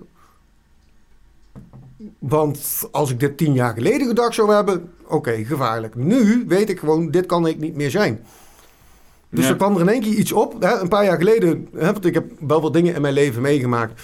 Ehm, dan zou je kunnen zeggen van, hè, daar klopt hij mee. Eh, maar nu, nee, dan kon ik zeggen van, dit zijn totaal niet meer mijn gedachten. Want ik zit eigenlijk niet meer zo in elkaar. Ja. En dus je kan eigenlijk de grootste mind control doorbreken op het moment dat, dat je jezelf goed gaat leren kennen. Dus ook weten wat je gedachten zijn. Hoe, hoe heb jij, zeg maar, eh, een beetje... want je, je hebt het dan, heb je wel eens psychedelica gedaan? Eh, echt heel lang geleden. Ah. En dat waren maar twee of drie, vier stukjes. Van en wat? ik heb eh, een, een paddootsoort. Oké, oké. Ik, ik zou even niet meer kunnen vertellen hoe of wat. Ehm, en ik heb daar wel een, een, op zich al in die drie, vier kleine stukjes... heb ik op zich een hele mooie tijdservaring gehad. Oké. Dat wat, ik op een eh, gegeven moment in het bos liep. Ja.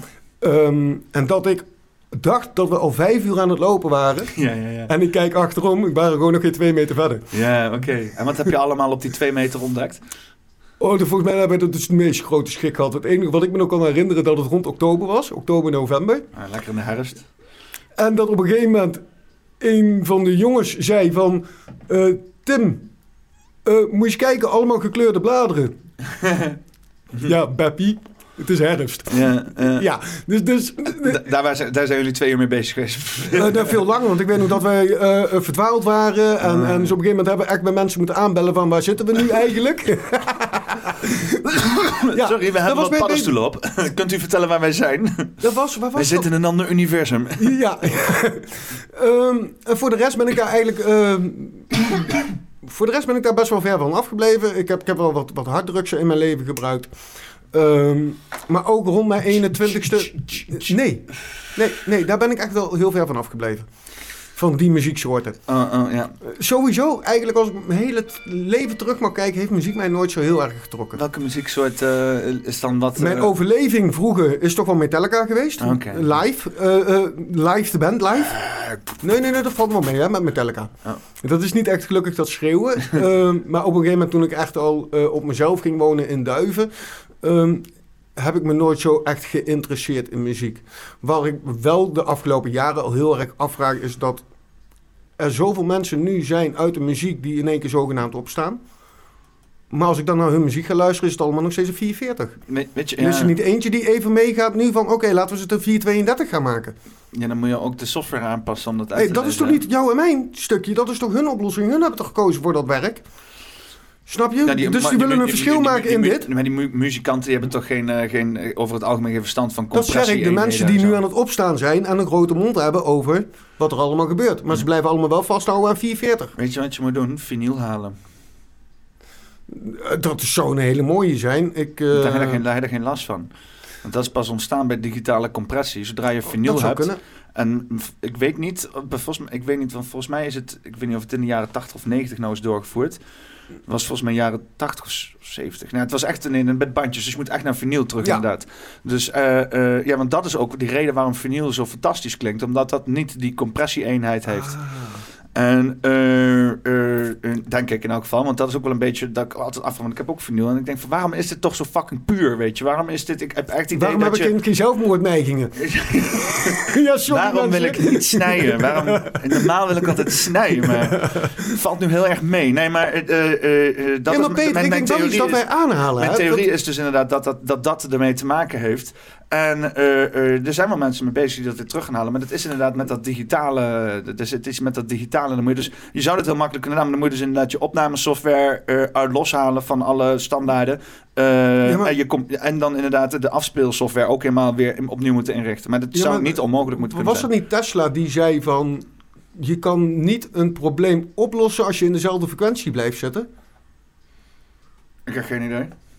Volgens mij was Tesla zoiets met, met zo'n gezegde zoiets achter. En wat, wat hij eigenlijk daarmee bedoelt... heb jij een, een probleem gecreëerd in 440, laat ik het even daarin zeggen... kan je in 440 nooit je oplossing vinden. Dus dan moet je altijd buiten die kader moet je je oplossing gaan zoeken. Ja. Maar, eh, Dus eh, ik denk nog steeds dat, dat maar- mensen in het oude stukje de oplossingen zoeken. Nee, we moeten buiten onze... maar jij, moet, kaders? jij moet dus even een, eh, een, een, een vinylspeler halen. Een, een, het liefst een oude, niet zo'n nieuwe, Mhm. die inderdaad met digitale interface en shit en zo. Een oude digitale, een oude eh plaatspeler. En, eh, en dan eh, gewoon platen kopen, man. En gewoon, gewoon, gewoon klassieke muziek Ja, maar het meeste, ja, als ik even de lange stukken in de auto moet rijden, dan, dan ja, is het Want ik, ik moet het heel eerlijk zeggen, eh, een 44 hertz of niet, ik kan hier gewoon, eh, gewoon eh, klassieke muziek opzetten en daar wel proper van genieten houden. Gewoon, Ik ook. gewoon eh, kippenvel. En of vooral, want ik had het dus over dat visualiseren en zo, toch? Mhm. Dat, dat muziek is, is enorm. En ehm, ja, klassieke muziek is, is, is 5%. Ik zet het zo nu en dan eens een keer op. Vooral als ik in de auto zit, want de Ja, laatste tijd eh, eh, is FM is crappy. Dus dan zet ik wel eens raar. En ik word helemaal lijp van de reclames. Ik kan daar helemaal niet tegen meer. Ik ben nog echt allergisch geworden. ik- zodra, ik fucking, zodra ik fucking merk dat iemand bezig is met mijn brein om dat dingetje in te prikken met geluidjes en, en, en, en, en, en kreten en dat soort shit. Of Ja. dat ik van het neurolinguistisch gelul hoor van bepaald woordgebruik en buzzwords. En, en oh man, ik, ik, ik- meteen, ik ram meteen die knop uit, dan maar uit. Of ik zet dus inderdaad radio, eh, NPO Radio 4 op. Want daar is alleen maar de zwoele stem van de radioluister die het nummer inkondigt met een veel te langdradige intro over de componist en de samenstelling van het zeer speciale kwartet. Want in 1487 was daar deze, weet je wel, en dan, en dan krijg je daar een mooi, mooi klassiek stuk. Soms doe ik, zeg dat wel eens op, denk van, oh chill. Hè? Dus chill, beter als dat je Q-music zit te luisteren. Q-music, music, Ja, wat- is good for you. Ja, hey, zit zijn we weer? Heb je nog ergens je pik ingestoken vandaag? Zo lekker bezig, lekker aan het lullen. Hele land staat vol met files. Eén grote kutzooi. Ah, heb je nog gehoord over deze propaganda? Ah, we gaan het aan met dus komen. Nu heb je dit nummer wat je al duizend keer hebt gehoord. Piep, piep, piep, piep, piep, piep, piep, piep, Ja, dat is... Maar wie zegt niet dat er in die begindeuntjes die jij helemaal begint ah, deed van... allemaal Dat daar ook weer allemaal achter, ah. andere trillingen achter zitten en... Want dat hebben wij, we hebben dat ook zo geleerd. Zo, ik heb dat geleerd op, eh, mhm. op school, op, eh, eh, met de, de videoopleiding.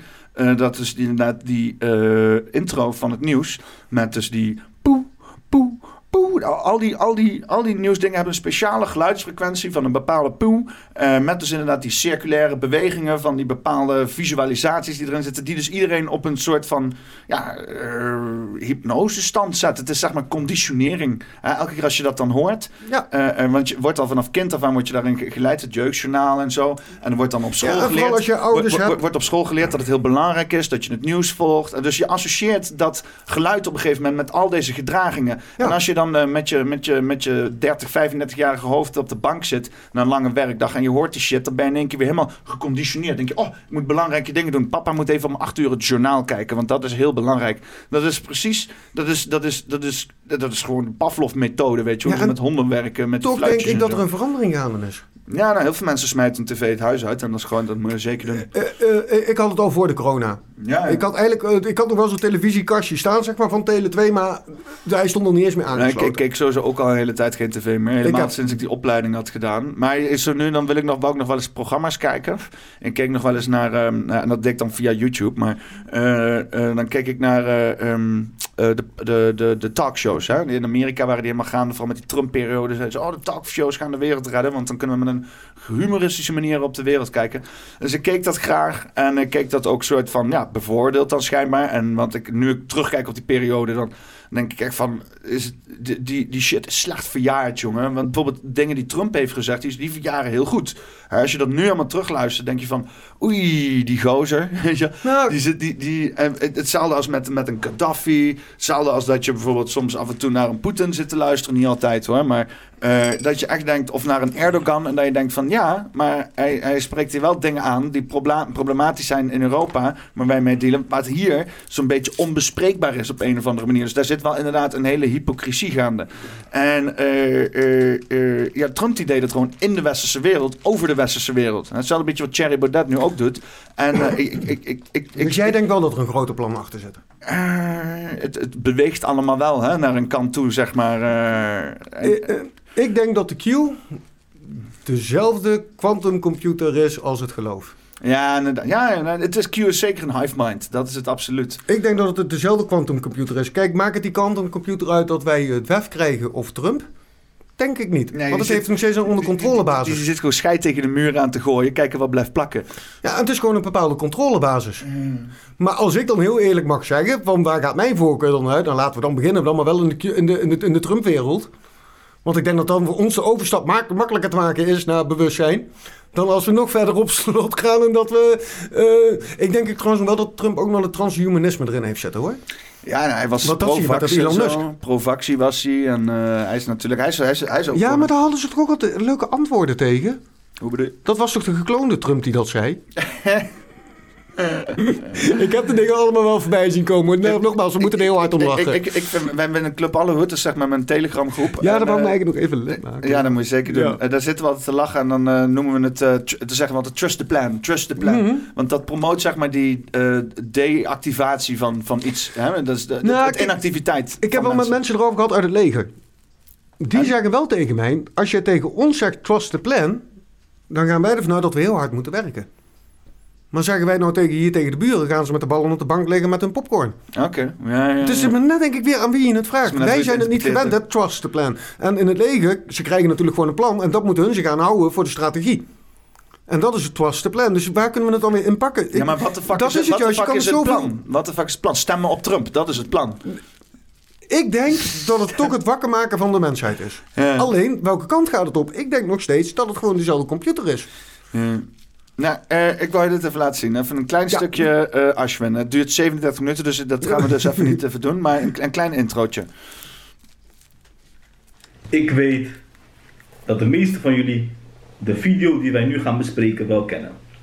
De video van de KGB-agent Yuri Bezmenov, die alle geheimen van zijn tijd bij de KGB in de Sovjet-Unie openbaarde. En hij openbaart in de video hoe de Sovjet-Unie psychologische oorlogvoering voerde tegen het Westen. De clue van het interview, en je kan heel het interview op YouTube zien. Het duurt een uur en 21 minuten. De clue van het interview is dat Yuri Besmenov, Yuri Besmenov aangeeft dat alles wat er in het Westen gebeurt, met de linkse mensen, met de links-liberale wereldvisie, met de communistische overnames, met het totalitarisme waarvan wij aan de vooravond staan, dat dat allemaal psychologische oorlogvoering is. Maar de clue is dat nu vandaag de dag, na, lang na de Sovjet-Unie, lang nadat Yuri Besmenov dit openbaarde, dit nog steeds gaande is. Actief. Actief. Dus de clue is, het komt niet door de Sovjet-Unie. Daar is Yuri Besmenov zelf onwetend over geweest. Het is Nee, hij is kalm nou inderdaad. Eens even kijken of hij zo even ergens losgaat.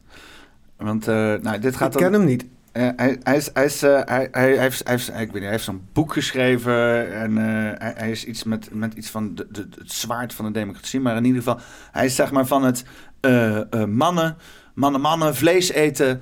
eh, en eh, nee, jij bent niet van het vlees eten? Ik denk dat er mensen zijn hier op aarde die het nog nodig hebben. Maar er zijn ook mensen die het heel goed zonder kunnen. Oké. Want jij- Eh, jij kan het zo- zonder? Hoe ik het meer zie, eh, ik eet heel weinig vlees. Ja, ik eet af en toe wel een stukje vlees. En wat voor vlees eet je dan als je Eh, vlees Sowieso geen varken. Dat kan ik je gewoon hardop zeggen. En voor de rest... Jij- eh, jij leeft halal? mm, kosher? nou, wel, wel 100% biologisch het liefst. Oké. Dus ehm, ik heb bij ons in, de, eh, eh, in het dorp hebben we eigenlijk een bioboer. Dus daar kom ik gewoon heel goed mee weg. Dan wat, Eh, dan haal je gewoon een biefstuk of zo? Nee, nee, nee, echt een bioboer. Ehm, dus de groente. Nee, ja, maar als je, als je Ja, vlees haalt, als je gewoon Ehm, vlees dan haalt. haal ik bij hun vaak een stukje vlees. En dat is dan wel van de meter. Dus dat is, Van een meter? ja, dat is een keurmerk en gelijk een merk. Oké. De meter, zo heet Oh, het de volgens meter, is Ja. niet een meter vlees? Nee, nee, nee, de meter, Oh, zo heet ja, dat ook. Jezus, ik denk, ja, Eh, een meter vlees. Nee, nee, nee, maar dat is... Nou kan ik weer niet op de naam komen. Je hebt biologisch en je hebt dan ook biologen die ook geen spullen eroverheen spuiten. Echt helemaal... ehm, Nou, daar is in ieder geval nog een woord voor. Dat, dat, maar dat is dat vlees dus ook. Dat, dat is echt 100% goed of, ja. Eh, Dan moeten we het dan toch nog maar afvragen. Maar waar het mij meer om gaat is... Je duwt een trilling van een levend wezen in een levend wezen. Mm. Nogmaals, ik denk niet dat dat origineel zo hoort. Er zijn hier mensen met een iets andere... Of is het juist de bedoeling? In mijn ogen niet. Want als jij zeg maar eh, eh, bijvoorbeeld eh, de, de, de kracht van een, van een koe in je kan krijgen, als het ook een chille koe was, hè? want inderdaad al dat, al dat massaproductie vlees hebben we volgens mij gereden en hoe wordt het hè, geslacht inderdaad, ja, en, en- en, hoeveel pijn, verdriet zit daar wel niet Nee, uit. ja, Krijg je ja, ook ja. allemaal binnen. Nee, ik denk dat wij heel droevig vlees krijgen hier, ja, trillingsgewijs. Dat is wel absoluut een feit. Ja, Ja. ehm, Een huilende steek, dat is wat we krijgen hier. En dan ga je zelf ook van huilen. Ja maar nogmaals, ik, kijk, ik denk niet dat iedere eh, eh, wezen, bewustzijn wat hier is, dat het allemaal hetzelfde is. Er zijn dus ook gewoon bewustzijns hier die gewoon vlees nodig hebben door iets wat erin zit. Maar denk je niet dat we hier op aarde zijn om, om lekker andere beesten op te smikkelen? Nee, nee, nee, nee. Ik denk zelfs zolang dat wij Maar Dat blijven doen en waarom, zien. waarom kunnen we dat dan houden en zo? En, Ik denk zolang dat wij dat blijven doen en, en kaas, kerel. zien. Maar kaas is nog wel iets anders natuurlijk. Kaas wordt niks voor gedood.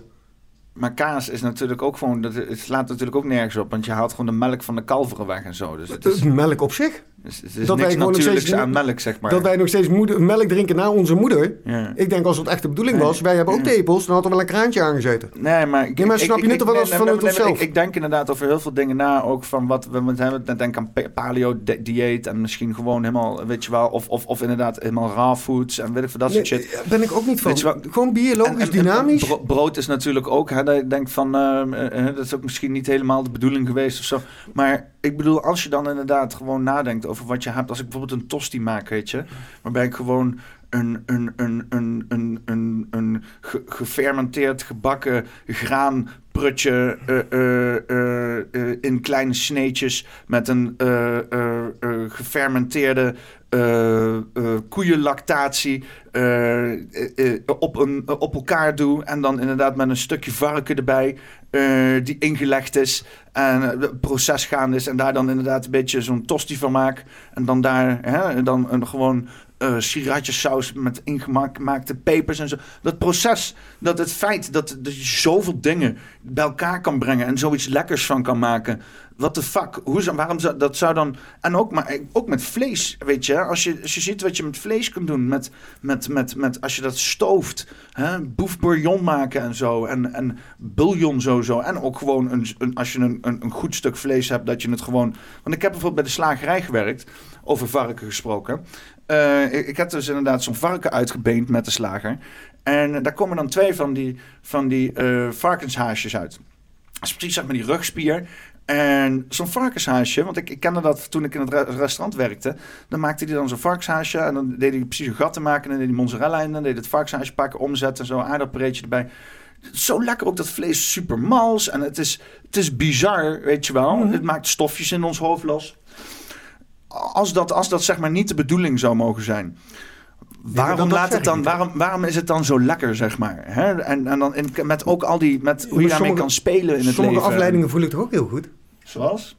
Gewoon in het algemeen, op het moment dat je inziet van... hé, hey, dit zou ook wel eens een afleiding kunnen zijn... en dat je terug gaat kijken, maar je voelde wel heel goed.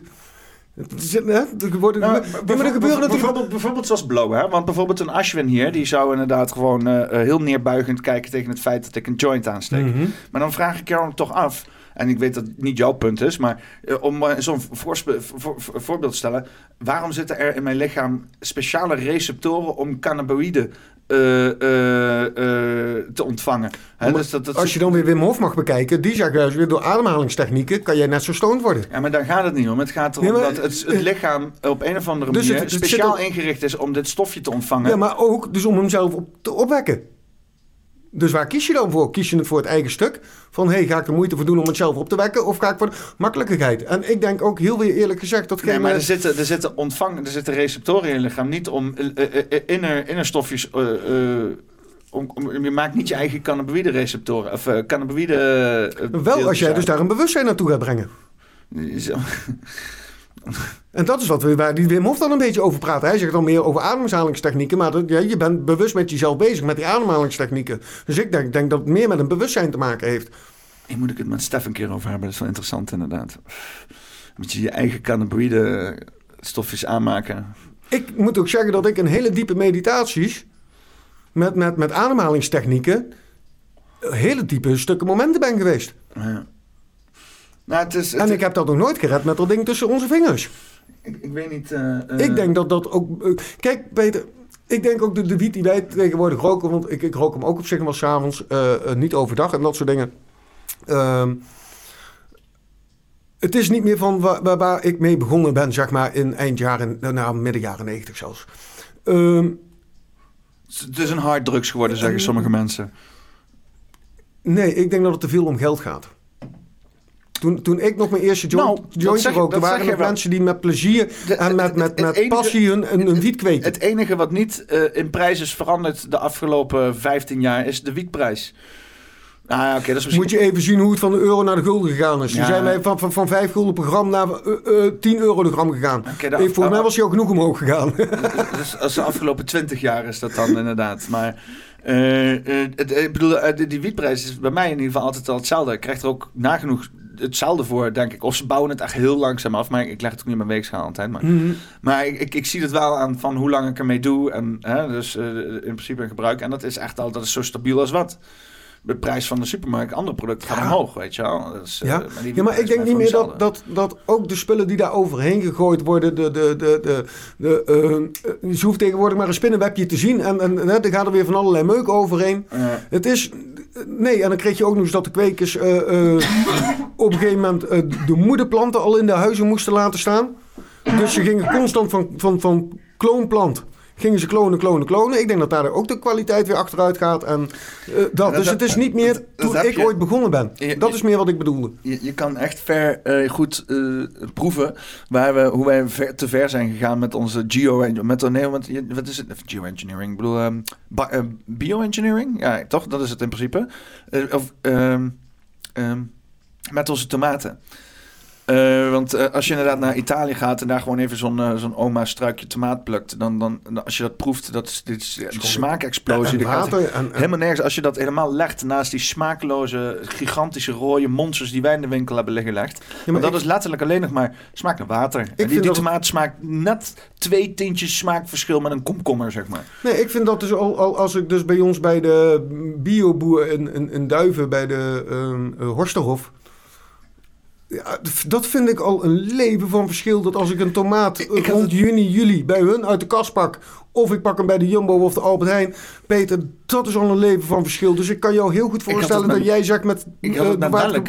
Ik had het met melk laatst Ja, inderdaad. ook. Toen ging ik melk bij de boer halen. En gewoon half vol en niet eens de, de, de, de, de rauwe melk. Die kon je ook nog halen daar. Maar gewoon de melk... Oh, in eh eh, Doorwerd. Nee, hier eh, bij, uh, bij IJsseloord ernaast heb je zo'n... eh, Ja, maar ik denk dat die in Doorwerd hun melk halen. In Doorwerd is, heb je twee verschillende tanks, klopt. Eén tank voor rauwe melk. Volgens mij hebben ze dat gewoon op eigen terrein. Want Oh, dat zou dan koeien op misschien ook terrein. kunnen. Oké, En dan, eh, die, die gozer kwam letterlijk met een emmertje met shit gewoon daar die tank bij vullen. Oké, nou ik weet dus dat er in Doorwerd ook een, een hele grote boer zit. Ook Ja, helemaal het is- biologisch. Er Ja. zitten meer boeren in, in dichterbij, denk ik, dat de meeste mensen denken. Sowieso aan de randen van de steden ook heel veel. En hier in, in Gelderland helemaal. Want ik, ik dacht eerst van, nee, waar moet ik dan helemaal heen? Maar het is gewoon letterlijk hier de brug over. Ik zou het je nog minuut. sterker vertellen. Die bioboer waar ik dan heel ja, veel kom. ik, ik wou even zeggen, die- Oh. ik dronk die melk. Daar zat smaak aan. Allerlei smaak. Ik proefde een, tarwe smaak achter. Het was bijna... Ik hoefde, ik hoefde niet eens meer eh, een muesli of zo erin te gooien, weet je. Er zat zoveel hij smaak dikker, aan. hij is dikker. Ja, nou, dat, dat, het viel, dat viel dus nog wel Oh, mee, zeg maar. Maar ik realiseer me wel echt, die melk die, we, die in de supermarkt... dat is echt gewoon homogene, eh, eh, eh, platgeslagen eenheidsworstmelk. Nou ja, Als ik in de winkel nog eens een keer melk wil halen. Ik vind het nog wel eens lekker met een stampotje. Dan pak ik toch de Arla. Melk lekker om in de stampot te Ja, doen. nee, een stamppot maken. Dus de, de, en dan een de- glas melk erbij. nee, voor het stampen. Ja. Dus een boerenkool, een klein beetje waar. Oh nee, boerenkool niet eens. Maar, maar, niet, gewoon, niet gewoon een dik glas melk drinken. Nee, ja, ik, drink wel af en toe melk, maar eh, weer zel- zeer zelden. Weet je ik denk dat ik minder melk drink dan vlees eet. We- weet je wie de drie liter melk per dag drinkt? Deze gozer. Ehm, nou, dan geef ik hem toch wel zijn lever en, en, en zijn- zijn zijn buikwandmaag en dat soort dingen. Want in melk zit gewoon heel veel onverteerde vetten natuurlijk. Hè? Ja. En iedereen moet helemaal leven zoals zij willen leven. Maar dat is iets wat... Ik denk nog steeds wel dat je beter drie liter melk kan opdrinken dan drie liter cola. Punt. Ja, dat, dat, want ik, ik dronk vroeger zoveel cola, dat ging helemaal nergens over. Ik heb mezelf echt af moeten kicken, ook van de frisdranken. Enige nadeel is, nu ben ik van de frisdranken af eigenlijk. Ik hoef eigenlijk nooit, ja, soms drink ik nog wel eens ginger ale. Maar eigenlijk, eh, maar eh, dan drink ik veel bier. Dus ik kijk van, moet ik dan drinken? Eh, Moet ik weer een glas water nemen? Nee, ik open wel een biertje. Maar ja, aan de andere kant is het water wat in het bier zit wel iets schoner dan het water wat uit jouw kraan komt. Eh, en dit is Hertog Jan, hè? Dus, eh dus natuur, zuiver bier. Je hebt een eigen bron daar, hè? Die, Oké, die, zitten, die zitten in, eh, god, heet dat plaatje nou ook weer? Ehm, eh, ik ga er niet op komen. Zit in Limburg, Arsen, Arsen, Mhm. met een C. En eh, daar hebben ze een bierbrouwerij en daar hebben ze een eigen bron in de, in de buurt, volgens mij. Dat tappen ze zo in. Volgens, misschien eronder. Volgens mij is het ding op een bron gebouwd. Zo, die, die paters die dachten van, yeah, bron, bierbrouwen als een motherfucker. En eh, daar hebben ze zeg maar een pijpleiding van hun fabriek zo over de straat heen naar de kroeg aan de overkant. En daar gaat die, komt die pijpleiding binnen zo. Dan zie je hem zo binnenkomen en dan komt een kleine pijpleiding uit. En die gaat zo naar de bar zo recht de tap op zo. Ja, dan moet ook nog koolzuur doorheen. Nee, nee, nee. Dat is gewoon... Dan Oh, hebben ze geprepareerd bier daar in die, in die fabriek. Dat wordt dan, eh, weet ik veel, eh, om de zoveel tijd... eh, of de, doen ze die tank of whatever the fuck. Of dezelfde tank waar de flessen uit bijgevuld worden of zo. Maar ook een pijpleiding gewoon recht naar de, naar, de, naar de bar toe aan de overkant. Dat is geniaal. Dus ik weet niet waarom ik... oh nee, in ieder geval bier drinken, ja. Maar ja, het is... Het, alcohol is... ben je van de alcohol? Of, Nee, eigenlijk niet. Nee? Nee. Nee, gezond dan in ieder geval. eh, eh, eh, voel je je wel fit en zo? Ja? Weet je wel, met Ja. weinig Nee, maar vlees. kijk, kijk, kijk. Maar wa- waarom eet jij dan zo nu en dan wel vlees dan? Omdat ik het ook nog wel lekker vind. Ja, toch wel? Ja, zeker. Ja, nee, ik heb van de week wat, heb ik een stampot gemaakt met... ehm ik ken Hagen, ik gebruik altijd maar gewoon wat, wat, wat bij, de, bij de boer ligt. Maar doe je geen spek in de stampot? Nee, Wat- nee heb ik wat gewoon gehakt wat- er doorheen Wat voor gegooid. stampot trouwens? Eh, Wortel? Andijvie? Ja, ik, gooi eigenlijk gewoon, ik, ik kan ook gewoon een, een bietenstampot maken. Maar wat, wat heb je als Dus, laatste? eh, Wat, wat was eh, die laatste? Wat, heb- wat voor ja, gekke groente ik erin gegooid? Steeltjes? Nee, nee, nee, een knolsoort. Knol, een oh. knolsoort. Raap? Ik kan er ook even niet op komen nu. Knolselderij. knolselderij? Ja, dus daar heb ik gewoon goed een stukje gesneden, helemaal fijn geprakt. Toen de aardappels ook nog fijn geprakt en dat nog heel even in de oven gedaan en met, met, met gehakt eronder. Oké, oh, dus een, Ja. een schotel, een knolselderij schotel. Ja, ja oh, maar ik, ja, maar ik ben, ja, ik, ik, ik kook er sowieso iets best wel sausje makkelijk. bij of zo? Nee, ik kook eigenlijk altijd wel heel makkelijk. Ik zeg altijd hoe, hoe het eigenlijk van het land afkomt, wil ik eigenlijk ook dat het mijn mond in gaat, zeg maar. Geen, Dus, dus bijvoorbeeld bloemkool. Geen, geen knorpakketjes en zo? En- Nee, nee, absoluut niet. Nee, kijk, ik ben natuurlijk tien... Ja, is ongeveer tien jaar geleden ehm, leerde ik iemand kennen uit Amsterdam. En het enigste wat die tegen mij zei van... Jij zou eens moeten gaan kijken wat Monsanto is. ja. Nou, toen ben ik dus na het weekend ben ik thuisgekomen. En ik ben mezelf erin gaan verdiepen. En vanaf dat moment ben ik, eh, eh, heb ik eigenlijk mijn boodschappen niet meer in de supermarkt gedaan. Nogmaals, ik heb echt het geluk dat er nog geen, geen twee kilometer van mijn huis af... heb ik gewoon een bioboer. Ja. Ik, dat betreft heb ik gewoon echt het luxe. Dat helpt wel, ja. Ja, maar voor jou, Ik, ik zat te denken... maar voor aan- jou, ik weet dat ze hier in de buurt leveren hun ook, hè? Dus jij kan gewoon zeg maar een abonnement bij hun nemen en hier twee straten verderop kun je gewoon een abonnement eh, elke dinsdag ophalen. ik, ik hou niet zo van structuur. Nee, maar snap je? Dus, dus ze proberen ook wel zoveel mogelijk toch in de regio. Mag ik een, eh, een, eh, een heel... ma- mag, ik, mag ik even... Ik ga mijn linkse kant een beetje Ja, laten doorschemeren. Ja hoor, gewoon er maar in. Want ik ben ook wel een beetje een utopia-denker en zo. En in Nederland doen ze daar heel veel aan. Aan, aan, aan het ontwerp van wijken en zo. En dat Mhm. zie je heel erg in onze bouwstijl terug. En zo. Dat is allemaal ontworpen door iemand met een idee en zo. Daar zit heel weinig karakter, heel veel... eh, en dat is het nare van een nieuw... Daarom vind ik nieuwbouwwijk nooit leuk. Dan zie je dat heel erg terug, zeg maar. Want naarmate een wijk ouder wordt, krijg je steeds meer karakter. Ja. Zie je individuele keuzes steeds meer naar buiten komen. En dat Ja. is juist het leuke. Maar eh, er zit altijd zo'n design in. Hè? Ik weet niet hoe ze dat noemen. ru- Ruimtelijk ontwerp of st- stedendesign of weet ik veel. Eh, daar zijn we in Nederland heel goed in.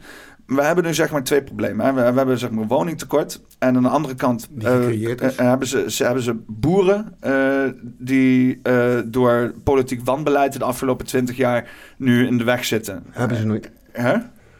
Hebben ze niet. Hoe bedoel je, hebben ze niet? Nee, want als je heel goed gaat kijken, is de afgelopen 20 jaar st- de, de stikstof eigenlijk al heel erg teruggedrongen door de boeren. Nee, maar ik bedoel, ze hebben dus zeg maar gestimuleerd dat al die boeren groot moesten gaan. Weet je wel, in plaats van dat ze Ja, gewoon dat klein na de Tweede bleven. Wereldoorlog al.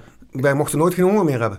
Nee, ja, oké. Ja, ja. Maar is dat niet eh, de afgelopen twintig jaar om? Want we hadden op een gegeven moment twintig jaar geleden ook kunnen zeggen van... Want twintig jaar geleden was ook allerlei dingen bekend. Ook dat ook gewoon eh, overpopulatie en dichtslippen. En de hele bende was twintig jaar geleden al bekend. Hadden we toen ook al kunnen zeggen... Nee, we houden de boeren juist klein. En dan faciliteren we dat, zodat iedereen gewoon... Want het is toch... Je wil als boer toch ook niet per se een massafabriek runnen. Je wilt toch gewoon juist lekker Ja, maar is je dat niet weer doen. waar we en- terug naartoe moeten? Moeten we niet weer gewoon naar de boerderijen die vier, Ja, maar dat is die, die vier koeien hebben, die, die een paar kippen hebben, die Nee, een paar varkens ja, hebben? Oké, dat, dat moet inderdaad, maar... Dat maar is, daar dat- komen we weer vandaan. Nee, maar, nou maar dat, is dus, dat is dus economisch niet mogelijk. Nee, maar nou gaat onze je- overheid weer zeggen dus dat de boeren dat moeten gaan doen. Nee, nee, ja, dat, dat niet, nee, maar dat niet alleen. Dus die, die, die boeren zijn letterlijk in een positie geworpen waarbij ze dat niet kunnen doen. Ze Nee, maar- kunnen het niet doen. En nu zeggen ze weer dat ze het weer zo eh, Ze hebben, ze, hebben, ze, hebben, ze zijn. hebben bergen met schulden, Ja, ze hebben ja. bergen met leningen, ze moeten een bepaalde, Dus het is eh, ze moeten een bepaalde opbrengst, zijn ze aan verplicht en nu mogen ze die opbrengst niet eens leveren. Snap je niet Dus dat ik zeg dat het tegen 100 jaar aan de gang is, Peter? Dit is niet... Ja, nou, oké, maar dus eerst dus- gaan we dus- dit doen, dus- hebben ze heel veel geïnvesteerd. Hup, gaan we in één keer dat doen. Ja, ja. Dat, eh, ik Nee, maar- denk dat daar een expressie achter zit. Nou, wa- waar ik dus aan zat te denken, is dat je dus inderdaad ook het boeren, vooral hier, en dan kan je mooi inderdaad met Drenthe en zo, Friesland, kan je er helemaal mee beginnen. En dan, dan moet die norm moet overslaan naar de, de, wat meer westerse gelegen dingen. Maar dat je dus inderdaad boeren en wijken samen laat komen in een, in een, in een, in een, in een, in een organische manier. Hè? En dat je dus inderdaad een, een, een, boer krijgt die dan verantwoordelijkheid heeft over een bepaald land. En mensen die inderdaad willen wonen. eh, en dat daar dus inderdaad ook stedelijk ontwerp op wordt gedaan. Een wijk wordt gebouwd. Met dus inderdaad manieren hoe dat geboerd kan worden. En er moet natuurlijk rekening houden met allerlei fucking factoren. Want je hebt natuurlijk niet. Het is, het zonde om op eh, landbouwland te gaan bouwen en zo. Maar dat je dus inderdaad, als je dus bepaalde spieken. eh, want het is allemaal. Het is, allemaal dus postzegels dit en dus, het is allemaal heel klein en zo. Als je dan zo'n gebied hebt waar geboerd kan worden, dat je dus inderdaad daaromheen een soort van woonwijk kan eh, creëren of laten ontstaan. Waarbij dus inderdaad die connectie met de boeren en het land gewoon heel. In principe zoals het fucking vroeger ook was, weet je wel. Alleen tegenwoordig ik heb wordt het het dan. voorstel bij mij in de Ik Bijlmerk zit, ik zit dat nu te zeggen. Ik denk van dat is precies hoe fucking Husse is. Weet je wel? Ik heb- Gewoon een, een dorp met een woonwijk en land eromheen. Ik woon in een wijk, eh, Peter. Dan kom je eigenlijk een beetje eh, Het mooiste wat ik zo. zo en zo uit, zeg maar. Dus je hebt huizen over zo. Dus over zo en over zo. En dan zit ik eigenlijk op dit stuk, zeg maar. Een beetje een V, alleen dan nog met een bovenkant erop. Ja. heb ik een, een, een, een, een, een leuk briefje gemaakt met, met toen de tijd nog een ex van mij. En ehm, gewoon of dat de mensen open stonden van eh, ik zet de, de, de, de, de aardappels, jij zet de penen en de buurman daarnaast zet de, de uien. Maar ik kan denk ik niet. eh, ja, dat, het, het moet natuurlijk. Gewoon nul animo. Ja. Ik denk dat wij toch gewoon... Nog steeds in dit soort wijken kunnen we toch ook al meer doen voor elkaar.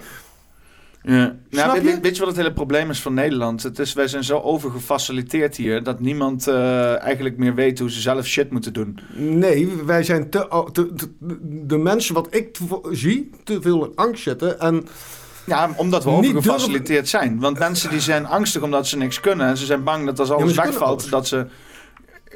Iedereen kan alles zelf, in principe. Maar Ja. niemand weet hoe, per se. nee, maar Het is niet per gewoon se geleerd. Ja, ja, ja, je Kijk, kan gewoon brutaal zijn. Maar ja, inderdaad, als je dus inderdaad afhankelijk bent van je loon, je werk, je huis, je hypotheek, Maar dat eh, al die, al die, nest, al die nestelingen waar, je- waar, ja, inderdaad, al die nestelingen waar je in gewerkt hebt en bang bent dat kwijt te raken, dan, dan, dan inderdaad, ja, dan, eh, eh, en, ik bedoel, er zijn genoeg redenen waarom je bang zou moeten zijn om dat kwijt te raken, te raken tegenwoordig. De eerste vijf dagen die ik ongeveer werk, zijn de dagen voor mijn huur. Ja, ja, van de week of van de maand. De- Van de eerste vijf dagen ongeveer.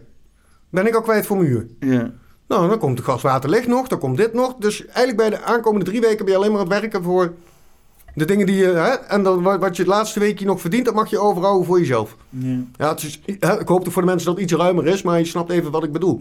Dus dit is toch ook gewoon weer het grootste manipulatie om ons maar heel klein te houden, Peter. Ja, maar het is ook, ja, ik bedoel, eh, eh, eh, je kan zelf ook niks. Hè? Eh, of je Jawel, moet- maar we moeten uit die, uit die, uit, uit die nou ja, angstcreatie je- gaan je stappen. moet, moet heel goed zoeken, maar als je inderdaad hier in Nederland iets wil waarbij je minder afhankelijk wil zijn, dan begint dat ook met een plek om te wonen. En daar moet, je echt, en daar moet je echt heel creatief in zijn. Wil je, ik bedoel, ja, daar moet je echt heel creatief in zijn. Wil je iets vinden? Nou, nou ik denk niet eens, oké, misschien moet je niet eens creatief zijn. Dan moet je inderdaad gewoon echt wat serieus wat zaken op gaan geven om inderdaad dat te kunnen Ja, verwerkelijk wezen. Daarom zeg ik, Peter, alles heeft in mijn oogoptiek te maken m- met dus dat wij weer leiders moeten worden. Hmm. Als wij allemaal onder elkaar leiders zijn, is er ook geen rangorde meer. Want wij zien elkaar weer gewoon als gelijken. Ja. En dat is, eh, eh, eh, hè, en dat is helemaal in dat hokje stoppen natuurlijk wat wij de afgelopen 20, 30, 40 jaar hebben aangeleerd gekregen. En misschien is dat ook wel veel langer. Ja, daar heeft dat ook allemaal een beetje mee te maken. Nee, wij moeten dus uit die En daar kan je hond bij helpen. Ja. Want als jij weer steeds meer autoritariteit aan je hond gaat uitstralen. en je krijgt daar steeds meer zelfvertrouwen in. en je ziet dat je hond het goed doet. durf je ook een keer nee te zeggen tegen je buurman. Of tegen iemand, nee, of tegen iemand anders. Nee, buurman. Nee, je, nou, je, zal denk ik vers- versteld staan als je het, het in jezelf gaat uitzoeken. En, en, of niet eens echt uitzoeken, maar er bewust van bent hoeveel mensen ja zeggen en nee bedoelen. Dat, dat, dat vind ik al iets. Als ik toch iets niet wil, dan doe ik dat toch gewoon niet. Of het moet echt iets ja, eh, eh, maatschappelijk zijn. Kijk, dat is even wat anders. Ja, maar je moet wel aardig gevonden willen worden en zo. Nee, want ik vind mezelf aardig en dat is het belangrijkste, denk ik. Ik hoef niet lief gevonden worden in deze wereld. Ik ben lief. Ik, had een, eh, ik had een mooie, mooie meme, een mooie meme die, eh, die ik daar wel eh, eh, toepasselijk voor vind eigenlijk. En eh, ik vind ook wel een beetje dat, eh, dat dat wel het thema moet gaan zijn van deze podcast. Niet, niet die meme eh, en helemaal niet wat erop staat of zo. Maar, eh wacht even hoor. Twittert. Jij zit natuurlijk niet op Twitter, hè? Nee. Nee, dat is ook goed ook. Nee, ik, is wel ik leuk heb dat, sinds begin van dit jaar, nou dat denk ik ook nog niet eens, juni, juli, heb ik Telegram genomen. Omdat vanuit de Wakkere Wereld er was een website, die bestaat ondertussen niet meer. Ehm, was ik met die eigenaar, of hoe moet je dat noemen? Hij was niet echt eigenaar, maar hij draaide die site.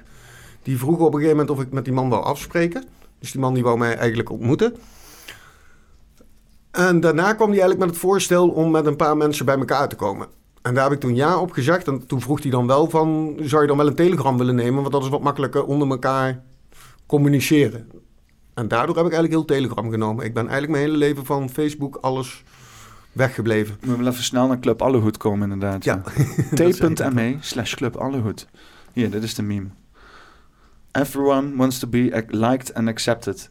Except for Mike. Mike doesn't give a shit. Mike is going fishing. En dan zie je Mike wegzweven aan een, eh, aan ballonnen. Met zijn Ja. middelvinger omhoog. Ja, nee, maar... ja, het slaat eigenlijk wel de, de, de spijker op de kop.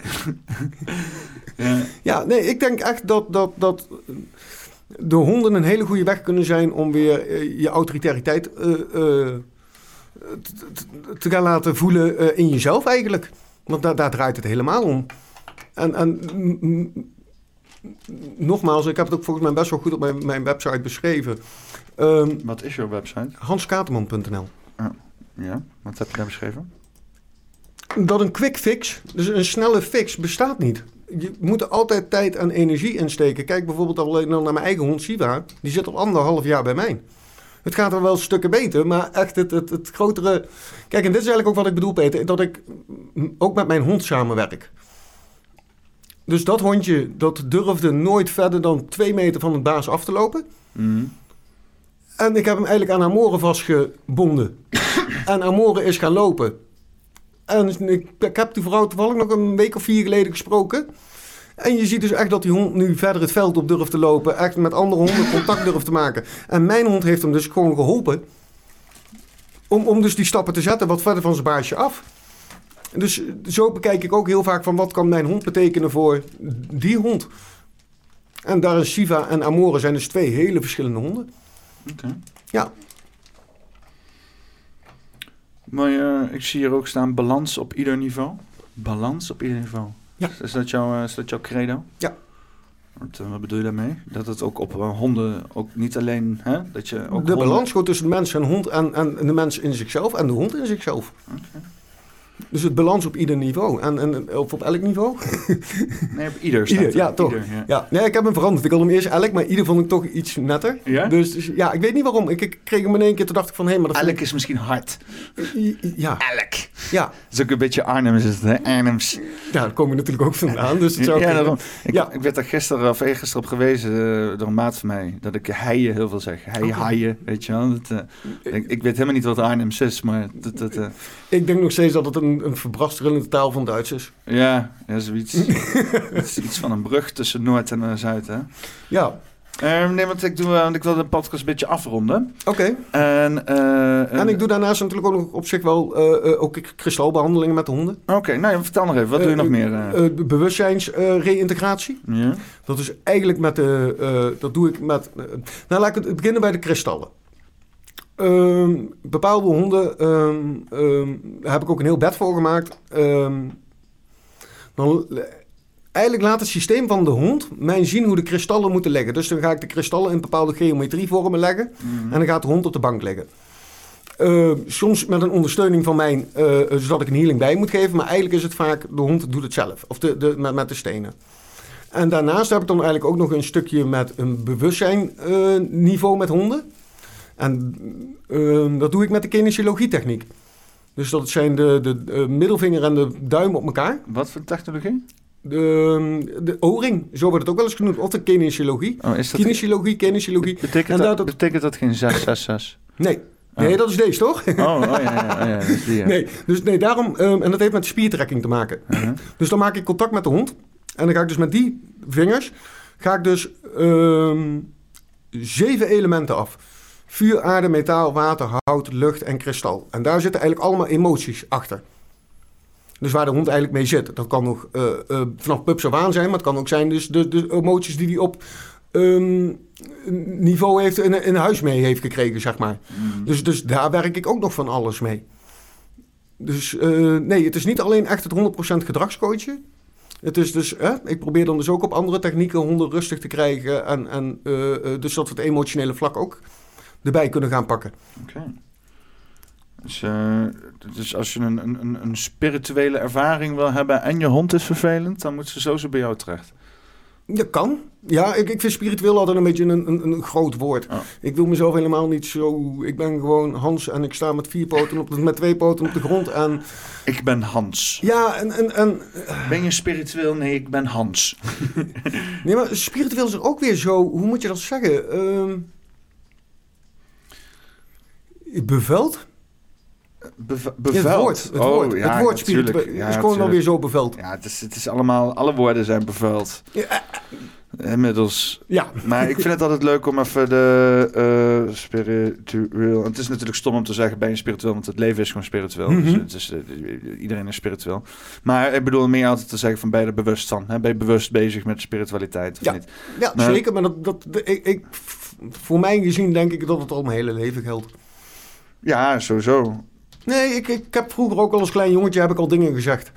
Dat ik denk van, ja, maar ik, ik heb gewoon altijd al een bewustzijn gehad dat er heel veel dingen hier niet klopten.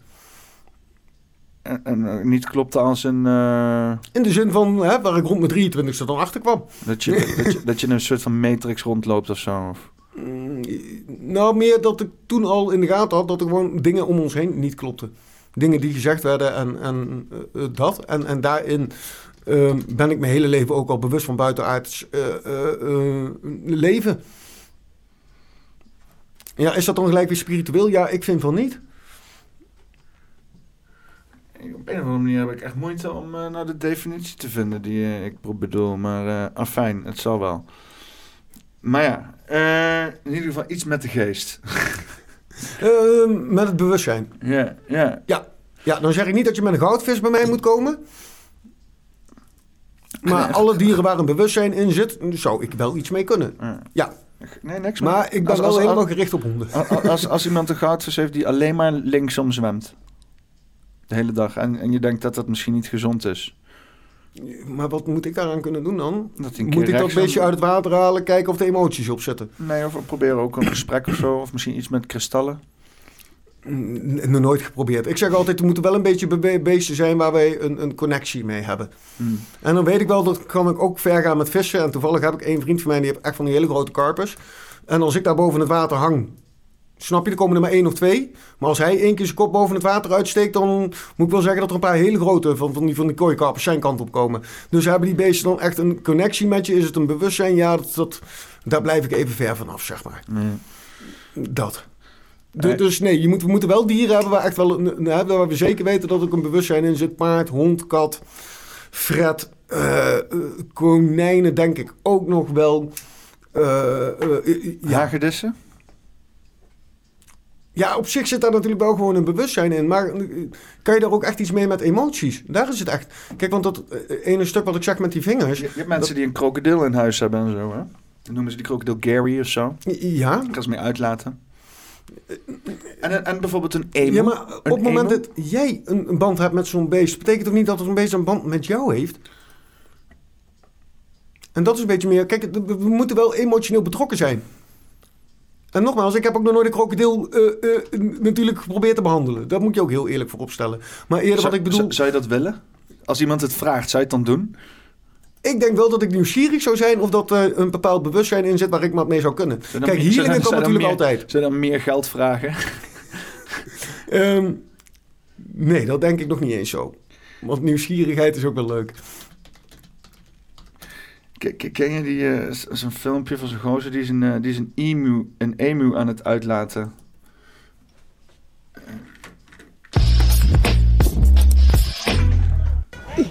Hey? Oh ja, ja, ja. Nee. What the fuck? You got a bird, bro! You're walking a fucking ostrich, you daft cunt! It's a fucking emu, yeah. It's a fucking emu! It's an emu! Let's have a look at her. It's a fucking emu, man. She's a beauty, isn't she? It's an he. Oh, is it? Maar ook die riempjes ja, ben ik You're ook zo fucked up, tegen. you mate. You're fucked. Zo mooi, hè? His name is Wallace. He is an asshole. Maar ook die riempjes, ja, daar ben ik op zich best wel veel tegen. hè. Dat veel mensen honden uitlaten met die riempjes die je net zag. Die die man die emu ook vast had. En je kan dan, kijk, zien... Oh, met die, kijk, eh, maar kijk alleen naar hoe hij zijn hand nu zo heeft. Ja. Ja, eh, honden lopen 4 meter, 5 meter. Hè? Hoe lang gaan die riempjes? Je hebt van 3 tot en met 10. Maar lopen ook helemaal vooraan op die strakke lijn. Ja. Kijk, ik, wat bij mij heel normaal is, als, als mijn honden trekken eigenlijk al niet aan de riem. Dat heb jij zelf ook gezien. Ze lopen gewoon naast me, daar waar het hoort. Ehm, maar op het moment dat Shiva zeg maar wel iets meer naar voren loopt of Amore... Ik roep altijd eerst de naam. Maak even connectie met ze. Ik zou nooit zo in één keer een ruk aan de riem geven van we lopen door. Ja. Maar wat zie je vaak met die riempjes die we dus net lieten zien? Lopen hondjes dus 3 meter, 4 meter, 5 meter vooruit. Gebeurt er in één keer iets en dan gaan ze zo aan het ding lopen rukken. Ja. Oh, oh. Ze zullen niet even bewustzijn hebben van... hé, hey, kom eens even hier naartoe. Hé, hey, eh, Vicky, kom. Snap je een beetje wat ik bedoel? Net gelijk aan die, ruk, aan die riem rukken en maar zo terughalen. Ja, eh, eh, zou jij dat fijn vinden als jij aan een riempje moet lopen? Ik, ik vind, eh, ik vind huisdierenleven sowieso een beetje vreemd. Ik- Ja, zeker. Ik ook geen dieren, dat- zeg maar. Omdat ik enigszins zoiets heb van... Ik zou, ik zou niet...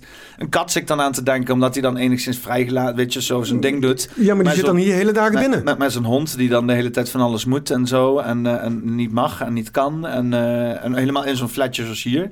Dat eh, lijkt me niet chill als hond zijnde. Ik zou geen grote hond nemen. Vind ik katten in huizen vind ik al... eh, maar Ja, maar ik vind het zielig dat katten niet naar buiten mogen. Ja, dat vind ik ook zielig. Ik heb laat laten vertellen door iemand die zegt... nee, sommige katten zijn zo gedomesticeerd, die, die, die vinden het eh, super chill. Maar ik bedoel, ik zag laatst, was ik aan het rijden... en een groot open gasveld en midden in het gasveld zat zo'n kat zo. Zat zo te kijken zo, weet je wel. En ik vind het mooi. Ik denk, ja man, check dat best ruimte hebben. Een beetje wild kunnen zijn en shit, weet je wel. Ja, maar ook dat weer met die hele wookse zooi. Dat in één keer nu de katten de schuld gaan krijgen. Dat de vogeltjes doodgaan. En, en... Waarom kijken we niet gewoon even naar alle trillingen die hier over de planeet heen overgegooid worden? Ja, ja. Nee, daar mogen we dan niet over praten. Dus wat gaan we dan weer doen? Nee, dan gaan we de katten in het... Overal In het 5G-torens slechte daglicht. neerzetten. Nee, het zijn de katten. Snap je? Is, dus... Nee, ik vind nog steeds een kat die, die, die moet gewoon lekker buiten kunnen lopen. En een hond, ja, Peter, dat wou ik je dus eigenlijk in het begin van het gesprek al vertellen. Kijk, toen ik die Mechela kreeg van mij, zat ik ook op een flatje. Alleen ik had een klein tuintje, want ik zat op de onderste verdieping. Ik denk als ik dus, al was het maar op de tweede verdieping geweest. Nee, dat was een stuk kleiner dan dit hoor.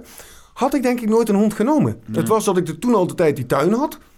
Daardoor zei ik van laat de hond maar komen. Ik heb alleen een tuintje in mijn hart. Ja, nou, moet ook genoeg zijn. Voor mij wel, maar ik denk voor, me- voor die hond, die had er niks aan. Nee, nee, nee. Ik zou, ik, zou- ik, natuurlijk, iedereen hè, mag doen wat hij wilt. Ehm, ik vind gewoon een hond moet hier ook gewoon kunnen leven. Alleen precies wat jij zegt, ja, het is wel, hè, een beestje moeten, en ze wennen dat natuurlijk ook heel snel hoor. Het zou ideaal zijn als je een hond hebt die weet hoe die de lift moet besturen. Ik zou jou heel eerlijk zeggen dat jij een hond eigenlijk alles kan leren. Ja. Ik zat laatst keer nog een filmpje, kreeg hem toegestuurd van iemand. Een hond die gewoon een pianospel naspeelde van zijn baasje. En daarom denk ik ook, en, en dan gaan we wel een hele andere afslag nemen. Zal het niet zo kunnen zijn dat ons bewustzijn groeit? Dat de honden ook steeds intelligenter gaan worden. Ja. En je merkt wel dat dat met allerlei dieren gaande is en zo. En vogels en, Dankjewel. en apen en zo. Mij valt het ook op. Ja, ja het is dat is- persoonlijk. Ja, vogels, ik bedoel, ik heb wel wat slimme interacties gehad met vogels, maar ik, ik heb natuurlijk geen referentiekader. Maar eh, ik zie wel allerlei dingen op internet en mensen en vogels die interactie hebben met onze moderne zaken. Hè? Dus bijvoorbeeld auto's en zo. Dat ze eh, op parkeers, eh, op ehm, verkeers eh, ehm, stoplichten gaan zitten en dan nootjes naar beneden gooien en dan gaat hij op groen en dan rijden de auto's de nootjes kapot en dan gaan ze en dan gaat het weer op rood en dan komen ze die nootjes oprapen en dan gaan ze weer terug. Ja, Dus dat ze echt gebruik maken van dingen die pas 50 jaar ontstaan, die nu helemaal geïntegreerd zijn in hun gedrag. En in die zin dus ook, ja, weet ik veel, een soort van evolutie gaande hebt daar. eh. maar dat is dus ook meer een beetje wat ik bedoel van... is het dan ook wel rechtvaardig om de honden naar sport of naar hondenscholen te blijven brengen? Dat, als, zoals ik het zie, is dat een oude frequentie. En wij, zoals ik het zie, wij zijn een probleem aan het oplossen in eh, dit hologram. En dan denk ik dus niet dat wij in de oude dingen moeten blijven zitten. En dat is dus waarom ik zeg dus dat het... eh, de honden nu iets anders vragen dan de hondenscholen van toen. Mhm. En het is meer met een bewustwording van ons, van hoe gaan wij eigenlijk met onze hond om. Bijvoorbeeld even dat riempje weer als voorbeeld te nemen. Ja. Ja, eh, ik bekeek het dus ook wel eens in het begin heel erg, en vooral met die Mechelaar nog van... Hoe zal het zijn dat als jij nou op twee poten loopt en ik loop hier aan een riempje? Hoe zou ik het dan fijn vinden dat jij mij behandelt? En dat is volgens mij alleen maar met respect. En ik vind als een hond drie, vier meter voor jou loopt, wat ik al niet steeds niet de goede dingen vind. Ehm, en dan dus je hond zo gaat terughalen zonder wat te roepen of te zeggen. Je drukt gewoon dat knopje in. Hè? Je haalt dat ding een stuk naar achteren, je haalt het knopje weer los en hij rolt zichzelf weer op. En je haalt het knopje, druk je weer in en je trekt hem weer een ruk naar achteren. Vind ik niet een normaal iets. En ik denk dat dit al hele grote dingen zijn voor mensen om daar een bewustzijn in te krijgen. Ja. Nou, er zijn Hoe ga ik met mensen- mijn hond om? Zijn er wel veel mensen die die dingen ook afzweren en zo. Ja, Eh, klopt. Een slipketting zou je mij ook nooit zien gebruiken. Ik heb niet de riemen bij me die ik normaal gebruik. Het zijn geen slipkettingen, want er zit een stop op. En er zitten twee stoppen op. Eentje, eh, zeg maar, dus dat hij niet te snel tussen de oren en eh, de, de kop los kan laten. En er zit aan het eindstuk, dus dat ik hem niet kan strotten. ja. En dat vind ik dus heel belangrijk. Dus het is wel een touwtje met een lus eraan. Alleen die lus kan nooit strotten, want er zit nog een stopje tussen.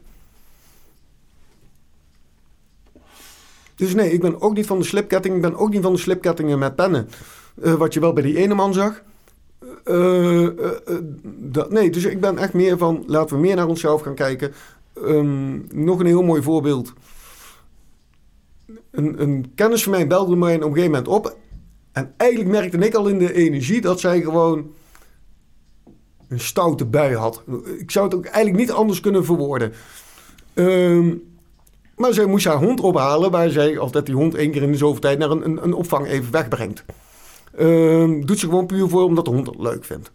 En, ehm, maar er gebeurt iets waardoor die hond wegrent. En die hond die luisterde ook gewoon absoluut niet meer. Dan zeg ik ook tegen die vrouw, maar, of tegen die vriendin van mij van... Ja, maar meid, in welke frequentie zit jij?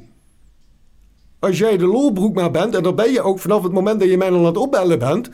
Ja, dat is wel de energie die die hond op dat moment ziet. En die denkt ook van, hé, hey, dan kan ik even de lolbroek zijn. Dat, en dat moeten mensen misschien ook soms even weer wat vaker in de gaten krijgen van... Waar zit mijn level? En dat moeten ze even reflecteren naar de hond. Ja. Nee, ik denk eh, dat je het punt eh, heel duidelijk hebt eh, gemaakt. En ja. Het was een mooi einde. Het is, eh, het is eh, hond vertelt meer over jezelf dan dat je denkt waarschijnlijk.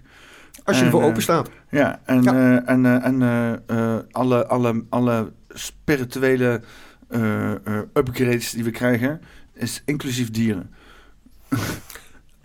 Ik denk alles wat, Zo had ik er ook nog niet over nagedacht. Hè? ik denk alles wat, wat, wat hier op aarde leeft. Dieren gaan natuurlijk ook naar de volgende niveau. Als ik het zo mag zeggen, even heel banaal. Ja, maar wat is het volgende niveau? Ja. Ik zeg dat wij alles op raad hebben in ons leven. Er is alleen iets gebeurd waardoor wij beperkt zijn geworden. En wij kunnen alleen maar van die beperking afkomen op het moment dat wij heel hard naar onszelf durven te kijken. En ook de verandering excuses. durven in te gaan. Excuses daarvoor, dat was niet de bedoeling. Ehm, ja, nee, daar heb je zeker, eh, zeker een punt.